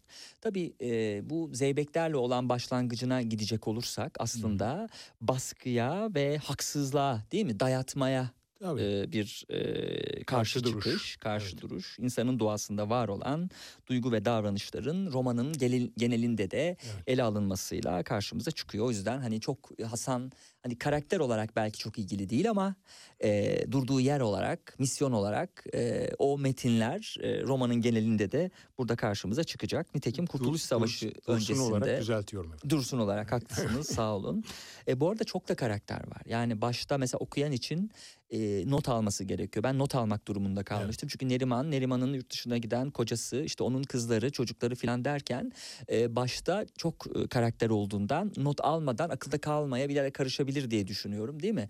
E, ama daha sonra başta bir resim çizdikten sonra sonra yerli yerine oturuyor Evet. karakterler. Şimdi Bir de Hasan sonra Dursun filan deyince böyle bayağı bir karakter ve bir Şimdi- ö- e, e, şey ağ var, e, ilişki ağı var. romanla ilgili betimlemelerden biri şudur. Hı hı. Ee, serpme, kargaşa, düzelme. Hmm. Hmm. Bunu görüyorsunuz burada yani. Evet. Bir serpilme var. Karakter ve olaylar bollaşıyor. Bir kargaşa, kaos ortaya çıkıyor. Kim kimle ne yapıyor onu izlemek zor. Hı. Gerçekten not almak lazım. Hı. Sonra e, bir suyun bir suyun arınması gibi bir billurlaşma ortaya çıkıyor hı. romanın nihayetinde. Onu okuyucu görebiliyor. Hı. Siyasi karmaşa ve kaos ortamı aslında e, karakterler arasındaki ilişkilerinde değil mi sertleşmesine yol açıyor. Beklenmedik bir anda işlenen biraz önce konuştuğumuz Cinayet. cinayet. e, ve olayların seyrini de önemli ölçüde değiştirmiş oluyor. Aslında bu yine konuştuğumuz siyasi kaosla alakalı bir şey. E, e, kaos aslında tetikleyici. Orada Hı hı. bireylerin e, bir türlü istediklerini yapamamasının getirdiği sonuçlar yaşıyor. Hı hı. Okuyucu görüyor yani ona şahit oluyor. Şimdi mesela Bülent'in Antep'e gitmesi e, nedenlerini konuştuk. Antep'te yakalanıyor ve cezaevine giriyor. Hı hı. O içeride yaşadığı inanılmaz basınç onun Erengül'le olan bağlantısını güçlendiriyor kafasında. Çünkü ölüm tehlikesi ve yalnızlık duygusu o duy- durumu tetikliyor. Ve Erengül'ü görmek için e, yalan ihbar yapıyor. Hı hı. Ve kızın başına gelenler oradaki dram dozunu Hmm. yükseltiyor. Şimdi bu çok e, saf bir insan hikayesi aslında. Hı hı. tamam? Bunu yapar insan. Yani bu kadar aşık olduğu işte çok istediği, görmek istediği biri için yapar gerçekten. Hı hı. Hı hı. Yani bunu bir sakin kafayla düşündüğümüzde insan için doğal bir refleks olduğunu. Ama sonuçları hiç de sıradan değil. Ölümle bitiyor değil mi? Yani Hı hı, hı. çok tiyo vermeyelim gerçi de. Evet.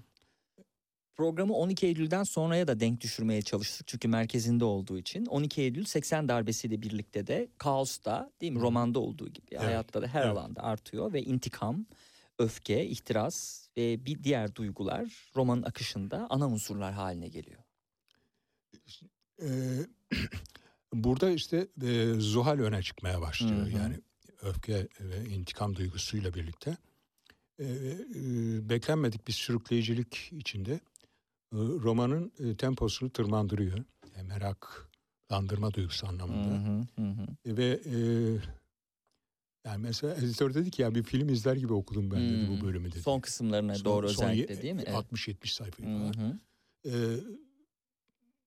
hi- virgülüne dahi dokunmadı. Yani hiçbir editör çalışması olmadı. Hı hı. Tamamen neyse o ya- yayınlandı. Hı hı. Ee, Şimdi bu, Sondaki sürprizi nasıl bulmuş peki editörünüz? Heyecanı artmış tabii değil mi? O Şaş- onunla ilişkin ne söyledi? Hani bunu değiştirelim ya da bunu farklılaştıralım, Önce- bunu daha ön plana çıkaralım. önerdi Hı hı. kesinlikle anında reddettim. Hı.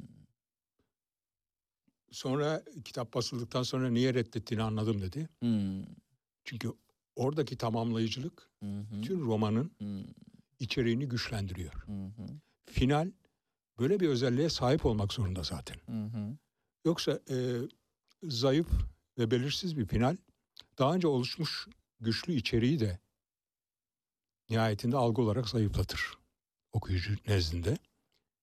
Bana göre tersi güçlü final kitabın diğer bölümlerinde güçlendiren bir etkiye Evet. sahiptir. Konuğum Niyazi Dinçer kendi kitabı Kan Tutulması için de aynı zamanda şunu da e, vurgulamış. Toplumsal ve bireysel travmaların değil mi birleşmesi insanların ruhsal mahvına yol açtığı için bahsettiğiniz dönemin olumsuz etkileri kuşaklar boyu da devam edecek kadar güçlü.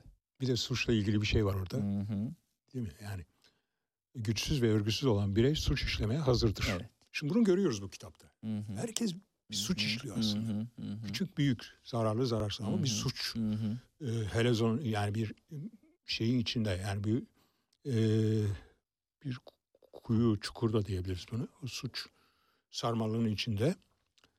Bu da insana dair bir şey aslında. Hı hı. Yani o gün toplumsal koşullara tepkiyi gösteremeyen insanlar bireysel olarak bu yollara maalesef sapmıştır. Evet.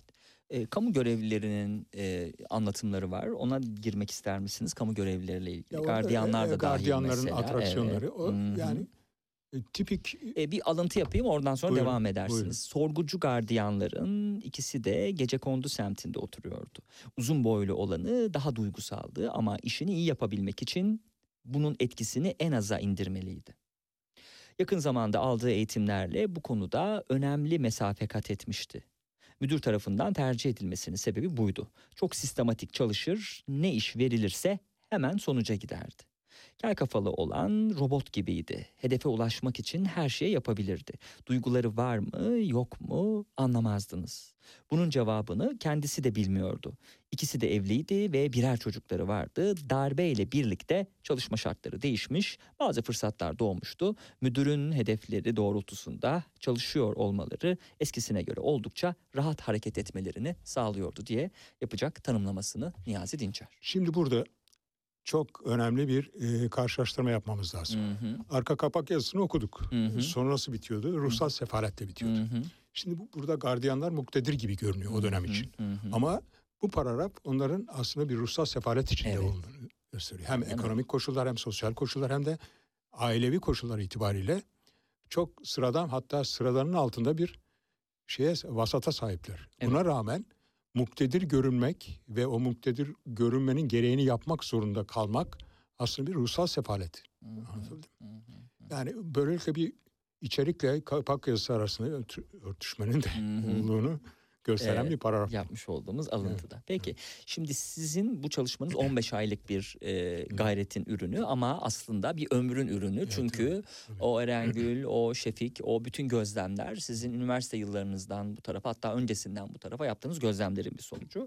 15 ay sadece yazma ilişkin sonuç. E, İkinci romanın da yazımı devam ettiğini görüyoruz. 2023'te onun da okuyucuyla buluşacağını söylüyorsunuz. Onun konusu nedir? İşte bu çok sorulan bir soru. Hı hı. Ben şu cümleyi tekrar etmekten çok keyif alıyorum. Hmm. Tekrar söyleyeyim. Bilmiyorum. Yazdıkça ortaya çıkıyor anlatabiliyor muyum? Şimdi yarısı falan bitti kitabın. Evet. Ee, ama diğer yarısı nasıl gelişecek bilmiyorum. Hmm. Sadece kapataslak bir e, şey var, kurgu var kafamda. İçerik küçük öyküler, orta boy öyküler, büyük öyküler yani Hmm. onlar masanın başında oluşuyor. Evet. Onun için televizyon izlemiyorum ben. Kendi dizimi kendim yazıyorum. Anlatabiliyor muyum? Ve merak ediyorum. Bundan sonra ne olacak? Evet. Ruh modeliniz suymuş. Değil mi? Evet. Su. Susmak yaşamaktan zordur diye düşünüyor Niyazi Dinçer. Evet. Kaderini sevde sloganı. Bunlarla ilgili birer cümle söyleyebiliriz. Lütfen. Ee, su neden rol modelim? Su dünyanın en yumuşak ve aynı zamanda en kararlı Hmm. sembol maddesidir. Yani nereye damlarsa deler geçer, nereye gitmek istiyorsa gider. Ama içine girdiği kaba göre de şekil alır. Tabii işte bu da onun yumuşaklığını, Hmm. esnekliğini gösteren bir şeydir. Hı. Biraz önce söylediklerim onun kararlılığını gösteren bir şeydir.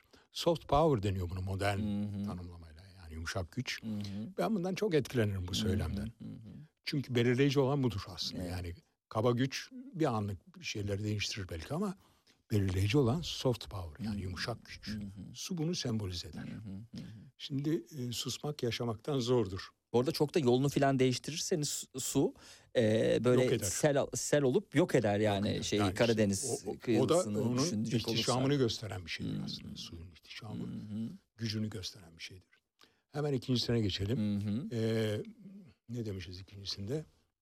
Kader- kaderle ilgili. Hayır, e, susmak yaşamaktan zordur. Hmm, Evet. Şimdi dinleyenler dahil, siz de ben de dahil şöyle bir 10 saniyeni arkamıza yaslanıp düşünelim. Hı hı. Hakikaten öyle yani. Hmm. Herkes konuşmayı çok seviyor ama boş konuşuyor, Hmm. niteliksiz konuşuyor. Hı hı. Sus dediğin zaman ne yapacağını bilemiyor insanlar. Hı hı. Veya susması gerektiğinde burada şaşırıyor. Onun için bu zorluğu ifade eden bir cümledir o. Kaderini sev. Şimdi benim bir kaderim var. Ben kendimden bahsediyorum. Kaderim benim bu kitabı yazmak. Buraya getirmiş beni. Ben bunu çok seviyorum. Hı hı. Yani niye film çekemedim diye de üzülmüyorum. Niye şiir yazamadım diye üzülmüyorum. Çünkü e, doğanın bize e, verdiği doğal bir süreç var. Yani yetenekleriniz, birikimleriniz, yapmak istedikleriniz birleşiyor ve sizin kaderiniz oluşuyor aslında. Yani insan kendi kaderini kendi çizer derler ya. Evet. Ortaya çıkanı sevmek lazım. Ortaya çıkan durumu. Nokta. Ee, şimdi siz şiirden bahsettiniz hani şiir yazamıyorum diye. Belki okumayı tercih edersiniz diye size bir şiir kitabı seçtim. Ee, Dilek Özmen Genel'in Meyyal adlı şiir kitabını hediye etmek isteriz size. Oy oy oy oy. Çok sevindim. yolunuz da tabii güzel. uzun. Gerçi hemen gitmeyeceksiniz. İstanbul'da biraz daha sizi misafir edecekler anladığım kadarıyla arkadaşlarınız. Ama İzmir'e dönerken en azından yolda belki şiirlerden e, okumak isterseniz Ya aslında- Meyyal'e e, bir göz gezdirebilirsiniz. Aslında size bir sır vereyim var. Denemelerim var da. Hmm. Gün yüzüne çıkarmak istemiyorum. Öyküler gibi bunlarda bir çekingenlik mi var? Yani acaba ne diyecekler? Hayır ya artık benim çizgim e, roman üzerine Hmm. devam edecek. Yani şiir çok e, farklı bir konu. Hı. Bu konuda sadece amatörce kendimi tatmin etmek için yazdığım bir şeyler var. Yani hı. toplasan 70-80 tane bir şey çıkar. hı. Bana göre güzel ama bu işten anlayan birkaç arkadaşa gösterdim. Ya yazma boş ver dediler. Hmm. şiir Öyle konusu- mi? Hmm. Şiir konusunda. Evet. O yazdıklarımı bir kenara bıraktım duruyor. Evet. evet. Ama severim okumayı. Yani e, bunu herhalde bitiririm yolda. Çünkü 7-8 saat sürüyor Evet, İzmir yolu. Doğru, doğru. Peki. Çok teşekkür ederim. Ben teşekkür ederim. Sağ olun geldiğiniz için. Programın süresi de bitti. Ee, Niyazi Dinçer'le sevgili dinleyenler Kan Tutulması adlı e, romanını konuştuk. Gece yayınlarından değil mi? kitaplığından çıktığı e, roman E, ve e, ne zamandı bu arada çıkış tarihi? Yakın zamandı sanki. Yani bir alt 1 Nisan diyelim. 1 Nisan'da çıkmıştı. Yani Mart'ta basıldı 1 Nisan'da satışa başladı her şey. Evet, evet. Kamuoyuna çıktı. İzmirlerden e, Niyazi Dinçer geldi program için sağ olsun. E, ama en azından okuyucularına da şu e, şeyi vermiş olduk. Güzel haberi 2023'te de yeni bir romanı yine roman değil mi? Tabii, Tür tabii, olarak Tabii tabii. e, romanı okuyucuyla buluşacak. E, peki bu haftalık da bu kadar o halde haftaya görüşmek üzere. Bir şey mi var? Evet. Buyurun. Serhat Sa- Sarı Sözen ne zaman davet edersen Ay çok gelmeyi teşekkür davet ederiz. ediyorum. Zevkle. Başımızın üstünde yeriniz var. Büyük bir keyifle sizi konuk ederiz tekrar stüdyomuzda. Çok teşekkür Sağ ederim. olun. Sağ olun. Hoşçakalın. If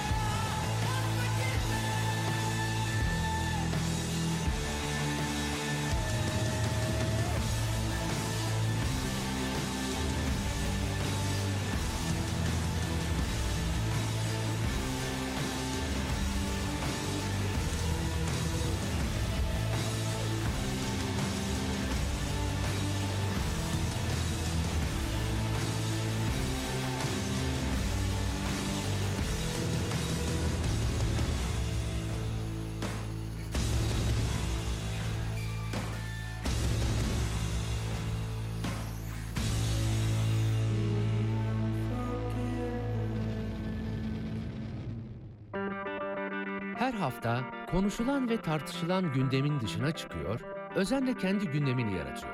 Konuklarıyla telefonda değil, stüdyoda sohbet ediyor. Konuları değil, konukları ele alıyor. Laf lafa açıyor, iki saat şarkı arası bile vermeden Serhat Sarı Sözen'in eşsiz sunumuyla akıp gidiyor. Serhat Sarı Sözen'le gündem dışı her pazar saat 16'da Radyo Sputnik'te.